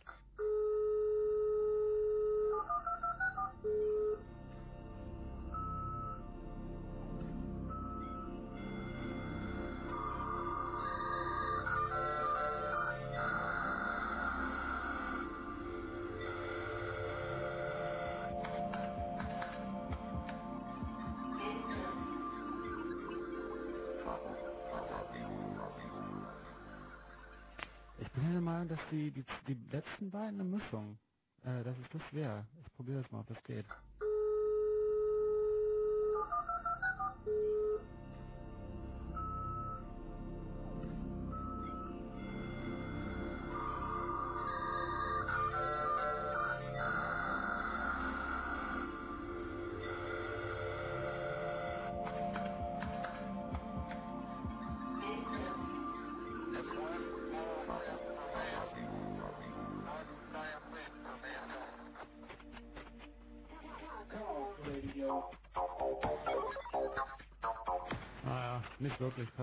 Zusammen. Aber egal. Äh, ihr könnt noch anrufen 2544925 und dann die 1, 2 oder 3. Und wenn wir gerade über diese ganzen Zahlen geredet haben, wäre es vielleicht nicht ganz uninteressant, wenn äh, allen unwissenden Hörern jemand mal sagt, was mit der 42 und 23 auf sich hat. Möglichst nicht in 5 Minuten insgesamt, sondern in 2, 3 Sätzen. Was? Mit der 23? Was? Was? Nicht auf Sendung? Hallo? Professor hat dich. Was mit der 23 auf sich hat? Ich Ja. fange mal mit der 42 Die an. 42 ist Na, ich einfacher. würde gerne die 42 erklären.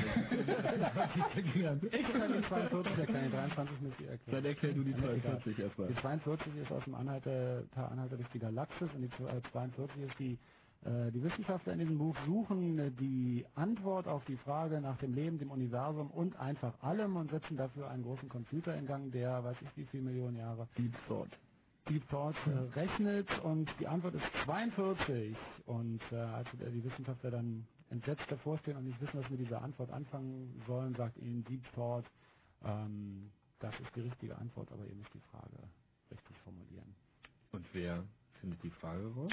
Ein Computer, der noch viel größer ist als, als Deep Thought. Und dieser Computer heißt? Weiß ich nicht. Na, na, na, die, die Erde. Wie heißt der? Ach so, die, Erde. Ja, okay, ja. Das ist dann die Nummer mit den beiden Mäusen. Ja, ja. ja, verkackt. Und die 23? Naja, nach den Illuminaten äh, ist es so, ähm, gut abgesehen davon, dass ich am 23. geboren bin, ähm, Ach so, na, das so ist das also. ähm, nein, 2, 3 und 5 sind natürlich auch die ersten äh, Primzahlen und am 23.05. sind äh, nun alle großen Anarchisten gestorben. Ähm, Angeblich. so angeblich, ja. Und äh, was gibt's noch? Also, Also eigentlich verbirgt sich dahinter das, das sogenannte Gesetz der Fünf. So, und ähm, das ist einfach die Theorie oder die Verschwörungstheorie, dass einfach alles sich in irgendeiner Form auf eine Fünf zurückführen lässt. Und das ist zunächst einmal eine Behauptung, die aber halt in diesem äh, in, diesem Illuminatus-Buch und auch in dem damit verbundenen diskordianischen Glauben immer wieder hochgehalten wird. Und die 23 ist einfach eine weitere Zahl, die da eine besondere Rolle spielt, die aber immer wieder als solche auftaucht. Also fünf auch bei Machtstrukturen und fünf Leute kontrollieren fünf Leute, das Pentagon und so, da steckt die 5 drin und in der 5 steckt halt die 2 und die 3. Und deswegen die 23. Fünf Finger an jeder Hand. und So eine Geschichten. Ah, da ist schon wieder keiner dran. Wunderbar. Ist hier jemand dran? Hallo? Hallo? Hi, wer bist denn du? Hier ist Holger, hallo. Holger, hallo. Ja, ich bin ein bisschen erstaunt, weil ich gar nicht bei euch in der Redaktion vor irgendwie gecheckt wurde. Ich höre doch nicht vor. Ja, also mir fiel auch noch was ein. Also erstmal fiel mir auf, dass die Leute alle nur Filme erwähnen und gar keine Bücher. Äh, ja, aber ich bin da auch nicht besser. Also und zwar der Film, den ich meine, ist Fahrenheit 451, den Mhm. es als Buch gibt. Auch schon Da gibt es ja da diese überdimensionalen Wandbildschirme. Diese Plasmabildschirme, also ich weiß nicht, ob es da auch schon Plasmabildschirme waren, aber die es halt jetzt irgendwie auch gibt. Flache Bildschirme. Ja, Stimmt. so, ja, die dann neben Wohnzimmer hängen. Und dann ist noch was, was es noch nicht gibt, aber sicherlich auch bald gibt. Das war, ja, als Kind, da bin ich total drauf abgefahren bei dieser supergeilen Science-Fiction-Serie, die es schon lange nicht mehr gab, im Mondbasis Ja, ja, ich hatte das Raumschiff da. Und da haben die, also abgesehen von diesen, diesen Schlafanzügen mit den einfarbigen Armen, woran man dann die einzelnen Figuren unterscheiden konnte, hatten die so kleine Funkgeräte, wo eben auch so Fernseher eingebaut waren. Und das wollte ich als Kind immer haben und mein Vater hat mir dann erklärt, dass es das nicht geben wird, solange ich noch lebe irgendwie. Das ist total traurig. Und naja, ich bin mir sicher, dass es das noch gibt, bevor ich selbst Kinder haben werde oder so. Also Wie, die haben also so eine Art Bildtelefon. ja, genau. Also so ein Handy, wo dann so ein, so ein, so ein Watchman oder so ein ganz kleiner Fernseher Ah. eingebaut wurde. Sache Ja, von... richtig. dass der andere jeweils zu sehen war, wo, wo keine Kamera lang geschwebt ist. Also das hätte man dann noch irgendwie so lösen müssen wahrscheinlich. Ein Prototyp Aber- vom portablen Bildtelefon wurde schon von Nokia auf der Messe gezeigt. Ja, eben. Aber ein schlechter. Die ersten Ansätze gibt es da irgendwie schon. Aber die fliegende Kamera fehlt noch. Fliegende Auge. Das Ja, ist dann das also eine Frage von zwei Jahren ungefähr, ne? Ja, genau. Und wenn es so ein Ding gibt, wirst du es dir kaufen?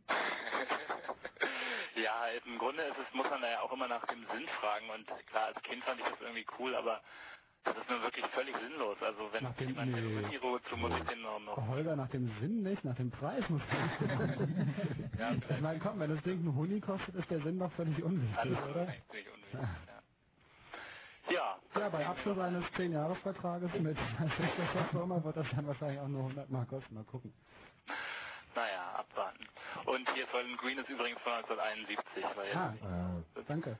Der ist auch in Sachen 70er Jahre Ausstattung, also auch nochmal sehr empfehlenswert. Also das ist halt immer das Schönste, finde ich, an so alten Science-Fiction-Filmen, wenn man so die Zeit ablesen kann, also wie man sich damals die Zukunft vorgestellt hat und die dann im Grunde genauso aussieht, wie die Zeit wirklich war, nur eben noch ein bisschen futuristischer, aber Ich finde immer, mir geht's wirklich so mit den Gibson-Romanen, denn der, der ist ja der, einer der wenigen, der tatsächlich auch so äh, jugendliche Subkultur beschreibt und zum Beispiel ähm, so Clubs und Diskotheken die aussehen. Und da ist zum Beispiel so gerade als, als so Ende der 80er Techno anfing, in Mhm, ja. so diese Keller und, und weiß ich nicht, noch, noch drei Etagen tiefer runter ins Loch und äh, dann diese Ausstattung, die hat mich doch stark an Gibson erinnert. hm, Und die war ja einfach, die war ja eigentlich so natürlich gewachsen, weil man eben das genommen hat, was da war.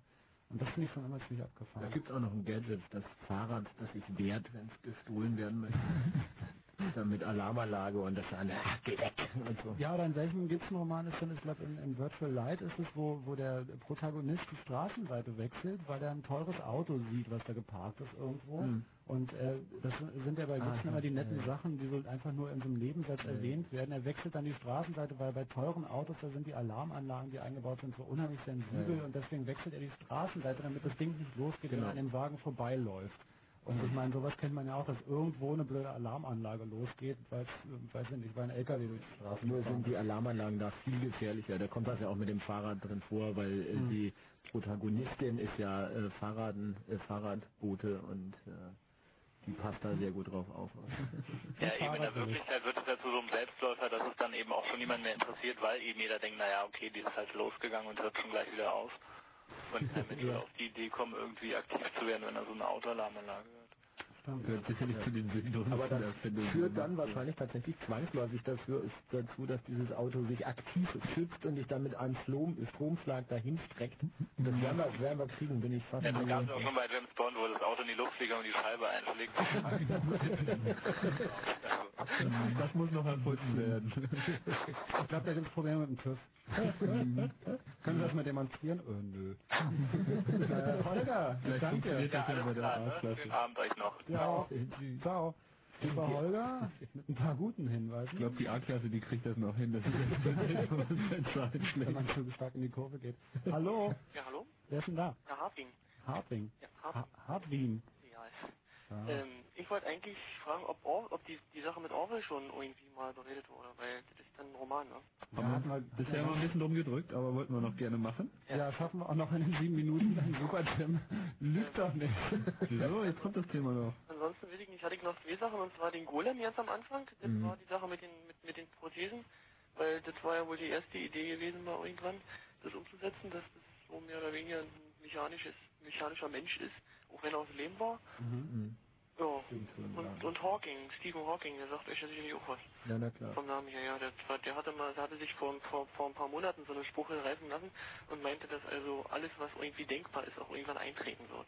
Ja, das gibt aber schon länger den Spruch und Hawking Ja. will ich auch überhaupt nicht als Science-Fiction-Autor einstufen, sondern als einen der fähigsten Wissenschaftler unserer Zeit. Ja, eben drum. Ist. Naja, klar. Na, die Grenzen sind da auch immer teilweise Ja, ich Viele Science-Fiction-Autoren schreiben ja Science-Fiction, sind eigentlich Wissenschaftler und schreiben Science-Fiction, weil sie mit ihren abstrusen, aber durchaus guten äh, Theorien in der nicht wissenden wissenschaftlichen Welt auf die Nase fallen würden. Und als Roman macht überhaupt kein Problem und das hat dann auch seinen, seinen Erfolg und seinen Zweck. Ich meine, dieser Ausspruch, ähm, dass alles, was man sich denken kann, auch ähm, passieren wird, ist das nicht so sowieso Segen und Fluch der Menschheit? Also ist das nicht das Problem dessen, wenn zum Beispiel so eine Geschichten wie Genmanipulation, wenn Leute sagen, äh, da darf man nicht weiter dran arbeiten in bestimmten Richtungen, ist das nicht deswegen äh, Achselzucken so ein bisschen so, wenn Leute meinen, das geht, dann muss das auch probiert werden, leider. Also da kennt irgendjemand ein Beispiel dafür, dass sich jemand was ausgedacht hat, was man dann hat sein lassen?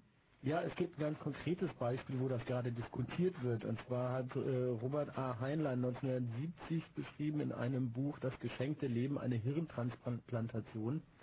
Und diese, da wird also das Gehirn eines stinkreichen alten Opas äh, in den Körper seiner Sekretärin bildhübsch äh, und jung eingepflanzt, die bei irgendeinem äh, Raubüberfall ums Leben kommt und das passte gerade günstig und er äh, mit seiner Erfahrung da jetzt also in dem Körper der Frau noch ein Jahr weiterlebt. Und ganz konkret gibt es äh, jetzt äh, die wissenschaftliche äh, Diskussion darüber, dass das eigentlich technisch möglich ist, aber moralisch so verwerflich, dass man das also nicht tut. Da geht es nicht eher in, in, nicht um das Hirn, sondern um den gesamten Kopf. Also es gibt ja, ja, es gibt also die Diskussion darüber, dass es technisch möglich ist und auch bei Tieren schon versucht wurde, mit mäßigem Erfolg, also den Kopf komplett auf einen anderen Körper zu transplantieren und den Körper, den Körper. naja, das macht ja nur keinen Unterschied. Denn der, der dann diesen Kopf dort drauf hat, der ist ja im Prinzip, also es ist ja nicht, nicht, nicht so rum, dass der Kopf dahin transplantiert wird, sondern dieses, dieses Wesen dann ist ja Okay. der, dem der Kopf gehört hat. Der Sitz der Seele ist natürlich dabei entscheidend, da hast du recht, ja. Nee, aber Orwell hatten wir ja und da war eben ganz am Anfang. Das- Deswegen, deswegen ja, weil äh, ich hatte irgendwo eine Statistik gelesen, wie viele Telefo Telefonate zum Beispiel ab abgehorcht wurden, die aus Deutschland raus irgendwo Ja, hingingen. äh, alle. Und ja eben, das Ja. ist oberhalb von 90 Prozent oder so. Und Hm, war habe ich aber andere Zahlen gelesen. ja, Ich gut. glaube, keiner Statistik, die du nicht selbst gefälscht hast. Ja, ja, Statistiken sind also, ein Problem. Also ich habe irgendwas von über 40 Prozent gelesen und gesagt fand ich das schon echt, echt recht haarsträubend. Ich weiß nicht, wie es heute ist, aber noch vor ein paar Jahren waren das alle ausnahmslos. Richtig, aber vor, vor, vor einem oder zwei Jahren oder sowas wurde es ja wohl äh, sogar gesetzlich äh, legitimiert, dass das alles Noch oben rein. irgendwie, das war ja wohl so. Ja, ich sag's ja vorhin, also kurz beim Soundtrack habe ich so einen Satz dazu gesagt und da ist natürlich immer das Problem, dass, dass, dass man, wenn man jetzt das Buch gelesen hat 1984 oder wenn man, wenn man den Film gesehen hat, den, den ich nicht kenne, ähm, dann stellt man, dann sagt man natürlich, wieso ist doch gar nicht so düster und ich arbeite ja nicht in einer großen Fabrik und bla und so weiter und so fort, aber man kann das natürlich alles abstrahieren und mal versuchen, irgendwie fünf, sechs Schritte von äh, der eigenen Umgebung wegzugehen und dann sind einige Sachen schon dicht da dran und äh, unter anderem dann auch wieder vielleicht durchs Internet. Das, das Thema hatten wir hier auch schon. Ja, und da sagen wir es sogar inklusive dieser Sache der, der Abhör, Abhörung der, der, also der Fernseher mit Rückkanal, so nach dem Motto. Mhm. Ja, ist ein zentrales Thema bei dem Ganzen. Und sagen wir es so, also ich meine, Bildtelefonie haben wir ja, es, es ist bekannt, dass Telefone auch im ausgeschalteten Zustand abgehorcht werden konnten. Das hatte der Staatssicherheitsdienst in der DDR mal irgendwie hingekriegt, dass die Telefone Ja. dann eben nicht ausgeschaltet waren, wenn Mhm. sie aufgelegt wurden, sodass die Räume abhörbar waren und äh, gut, die Sache mit dem Fernseher, ich weiß nicht, ähm, Kabelfernsehen, hatte das nicht irgendwo einen Rückkanal? Nee, noch nicht. Das aber ist da ein großes Problem, dass sie keinen haben. In Amerika gibt es also erfolgreiche Feldversuche, die das zeigen, dass das nicht so problematisch mehr ist. Na, ich weiß nicht, war das nicht irgendwie, dass die Telekom da auf die Art und Weise zumindest Einschaltquoten ermitteln konnte? In bestimmten Gebieten halt? Nee, das Kabelnetz kann das nicht. Und die hätten das halt gerne, weil sie dann problemlos darüber Internetanbindung machen können. Jetzt rüsten sie gerade die Kabelnetze auf, damit sie genau das können. Also der Rückkanal ist, ist sowieso geplant, aber der wird dann wahrscheinlich im Wesentlichen Internet heißen. Ich Aber wollte noch mal kurz eine andere Paranoia-Vorstellung noch, äh, noch hierzu. Wären natürlich die Handys, die natürlich in Wirklichkeit kleine Rechner sind, wo es zumindest theoretisch äh, man es äh, Softwareversionen geben könnte, äh, wo aus der Ferne äh, äh, das äh, über das Mobiltelefon abgehört werden kann, äh, was man eigentlich nur am Batterie- oder Stromverbrauch äh, zum Glück noch feststellen könnte, aber da die Dinger auch immer länger halten, äh, kommt sowas auch in den Bereich. Äh, Aber dazu hat schon mal jemand ein Virus da programmiert? Äh, Oder für die Telefonie, Telefonzellen oder sowas? Die haben ja wohl auch alle einen Modem drin. Äh, ja, die haben manche Kartentelefone. Ja. Ja, ein richtiges, ja, ein Modem. Gut, die übertragen auch Daten über dem, über dem Sprachband, also nicht wie ein normales Modem in dem Sprachband, sondern da drüber, weil die halt eine feste Leitung zu ihrer Vermittlungsstelle haben und da holen die ihre Software drüber. Da kommt man aber nicht so ohne weiteres ran. Ja, aber vielleicht nochmal auf das, was du eigentlich aufgeworfen hast, 1984, weil im Prinzip in Bezug auf unseren Titel äh, Reality Check ist ja dieses Buch auch von vornherein unterstelle ich mal als Realität, äh, Reality Check geplant gewesen, weil von 48 bis 84 ist halt äh, nicht so ein großer Sprung gewesen und es eben, ich erinnere mich noch ganz gut, als dann das Jahr dann kam und äh, viele dann es sich für nötig befanden, darüber zu diskutieren, ob denn das nun eingetreten ist oder nicht. Und die Politiker hatten dann irgendwie auch alle Hände voll zu tun, zu behaupten, nein, das wäre ja alles gar nicht so. Und äh, gut, ich persönlich sehe das ganz anders. Ich denke, dass wir diesem Überwachungsstaat, diesem Orwellschen Überwachungsstaat schon sehr, sehr nahe gekommen Ja, sind. 1984 ist halt schon, ist halt schon lange vorbei, ne? Genau, im Prinzip ist 1984 schon lange vorbei und auch schon 1984 gab es eben viel von dem, was da beschrieben ist, natürlich nicht in genau der gleichen Ausprägung, nicht, dass jeder irgendwie schon seinen Rückkanal hatte, aber aber ich, ich denke, da gibt es äh, weltweit doch erhebliche Unterschiede, was das angeht. Es gibt mit Sicherheit Regionen, wo es schlimmer ist als 1984 und äh, soweit ich weiß, war das ja auch äh, so die Erfahrungen aus äh, Stalinismus und Faschismus, äh, die er da äh, ein bisschen äh, weitergesponnen hat. Und wird doch gar nicht nur von Deutschland. Letzten Endes Nee, nee. hat aber Orwell nur von Nostradamus abgeschrieben. Ne? Jungs, schön, dass ihr langsam in Fahrt kommt. Es ist eine Minute vor eins. Fertig, Johnny, nee, komm, Martin, ähm, Jetzt wohl gerade los, geht uns 20 Uhr. Ihr könnt ja noch ein bisschen bleiben. Martin freut sich, kann wieder nach Hause fahren. Bis vier habt ihr Zeit. Hartwin, ich danke dir erstmal. Okay, tschüssi, was? Bis dann, ciao. Wir Das müssen war's mal, ja nicht schon wieder mit Chaos Radio. So schnell kann die Zeit vergehen. wir müssen Ähm, uns noch auf das Voting stürzen. ach so, das Voting noch schnell. Ja, Ja, ganz dran? kurz, also äh, es gibt irgendwie keinen klaren Gewinner, irgendwie mit einem winzigen äh, Unterschied haben irgendwie alle drei praktisch die gleiche Anzahl an Stimmen erhalten. Ähm, ja. Also, Tatsächlich? Ja, 33,3 Periode Prozent sozusagen, ja. Ja, dir steht nicht ja nach. Stimmen das Voting. Wie waren die Beteiligung? Gut? Ja, war okay. Okay. Naja. Fünfstellig? Wir werden das, Knapp, aus, aber- wir werden das auswerten. Okay, ich gebe euch jetzt hier nochmal die drei Trailer hintereinander und äh, im nächsten Chaos Radio sind die natürlich wieder dabei. Ähm, das war's mit dem Chaos Computer Club, mit Johnny und mit dem Chaos Radio, die Computerbemühen bei Fritz. Jeden letzten Mittwoch im Monat, nächste Woche ist das Thema, die 23. Tschüss, danke fürs Zuhören und viel Spaß mit Martin und dem Night Flight. Ciao. Tschüss. Ciao. Ciao. Ciao. Ciao. Ciao. Ciao. Wir wollen mehr Demokratie wagen. Radio. That's one small step for man, one giant leap for mankind.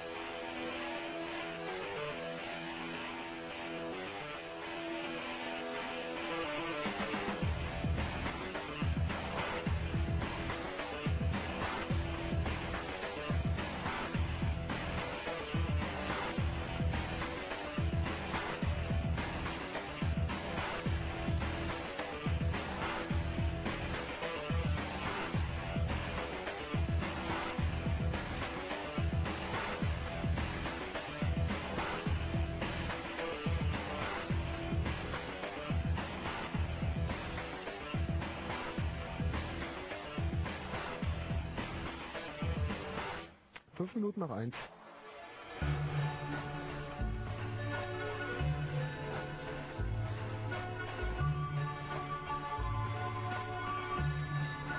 Night Flight.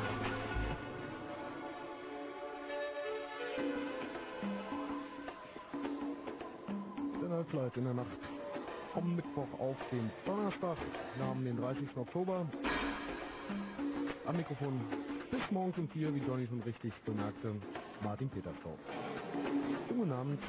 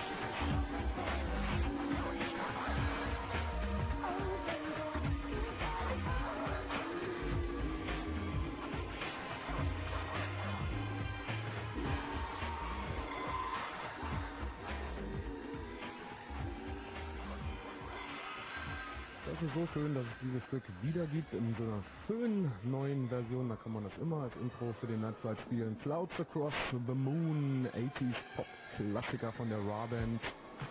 In dieser Version aus Japan stammend Yoshinori Shunahara war das Clouds Across the Moon. Gibt jetzt auch auf Yoshinori Sunaharas Epic Crossover. Ganz offiziell bei uns in Deutschland. Bisher ja nur als Japan-Import. Seit einigen Wochen aber auch.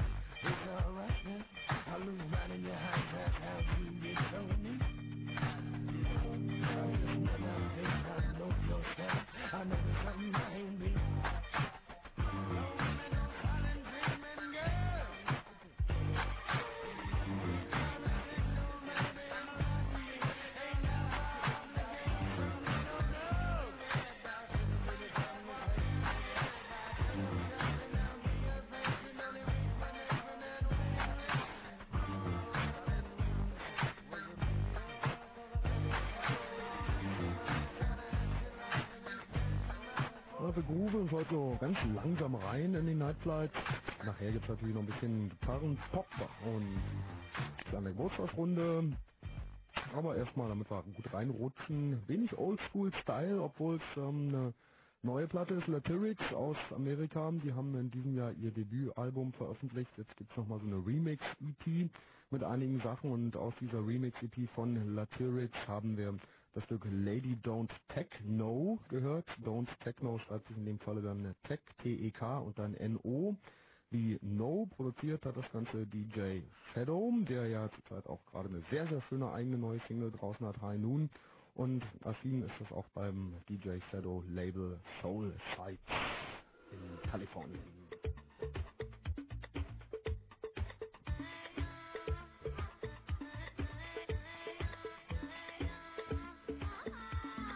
Klingt nicht nur alt, das ist es auch.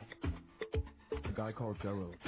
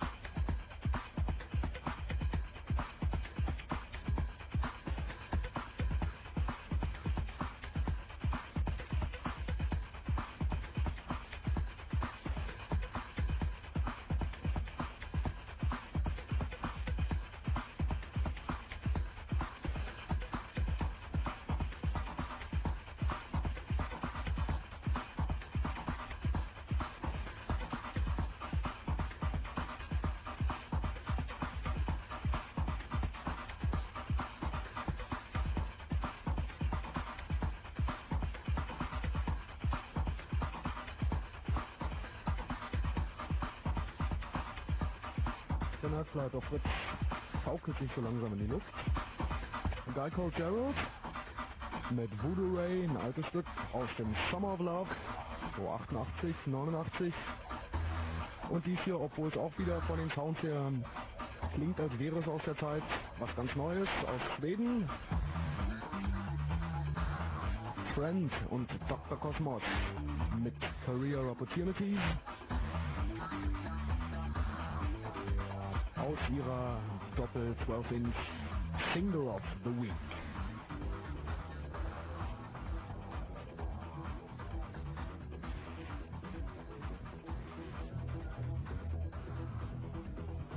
Bis zum Fritz.info Neues von Saint-Etienne, beziehungsweise der Träger, der Tonträger, von dem dieses Stück stammt, ist neu, nämlich ein neues Album. Continental erschien bislang leider nur in Japan. Aber das Stück ist wenigstens bekannt ist, weil es gab es auch schon mal auf einem Sampler. Stormtrooper and Drag. Saint-Etienne.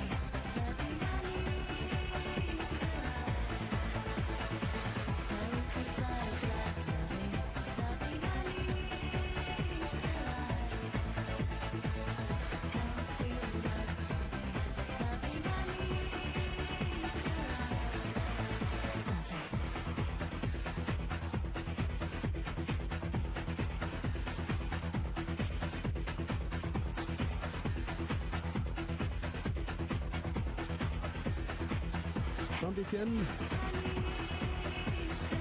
mit der Gary Newman Nummer Stormtrooper in Drag in dieser Version zu finden auf dem neuen Saint-Etienne Album Continental.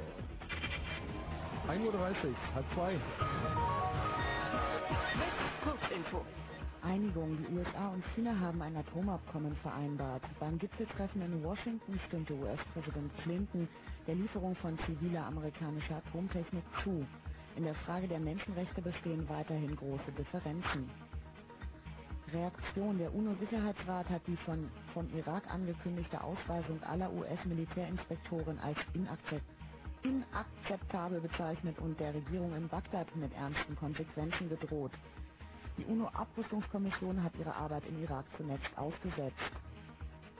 Bewilligung. Der Verteidigungsausschuss des Bundestages hat gegen die Stimmen von SPD und Bündnis Grünen dem Kauf von 180 Jagdflugzeugen des Typs Eurofighter zugestimmt.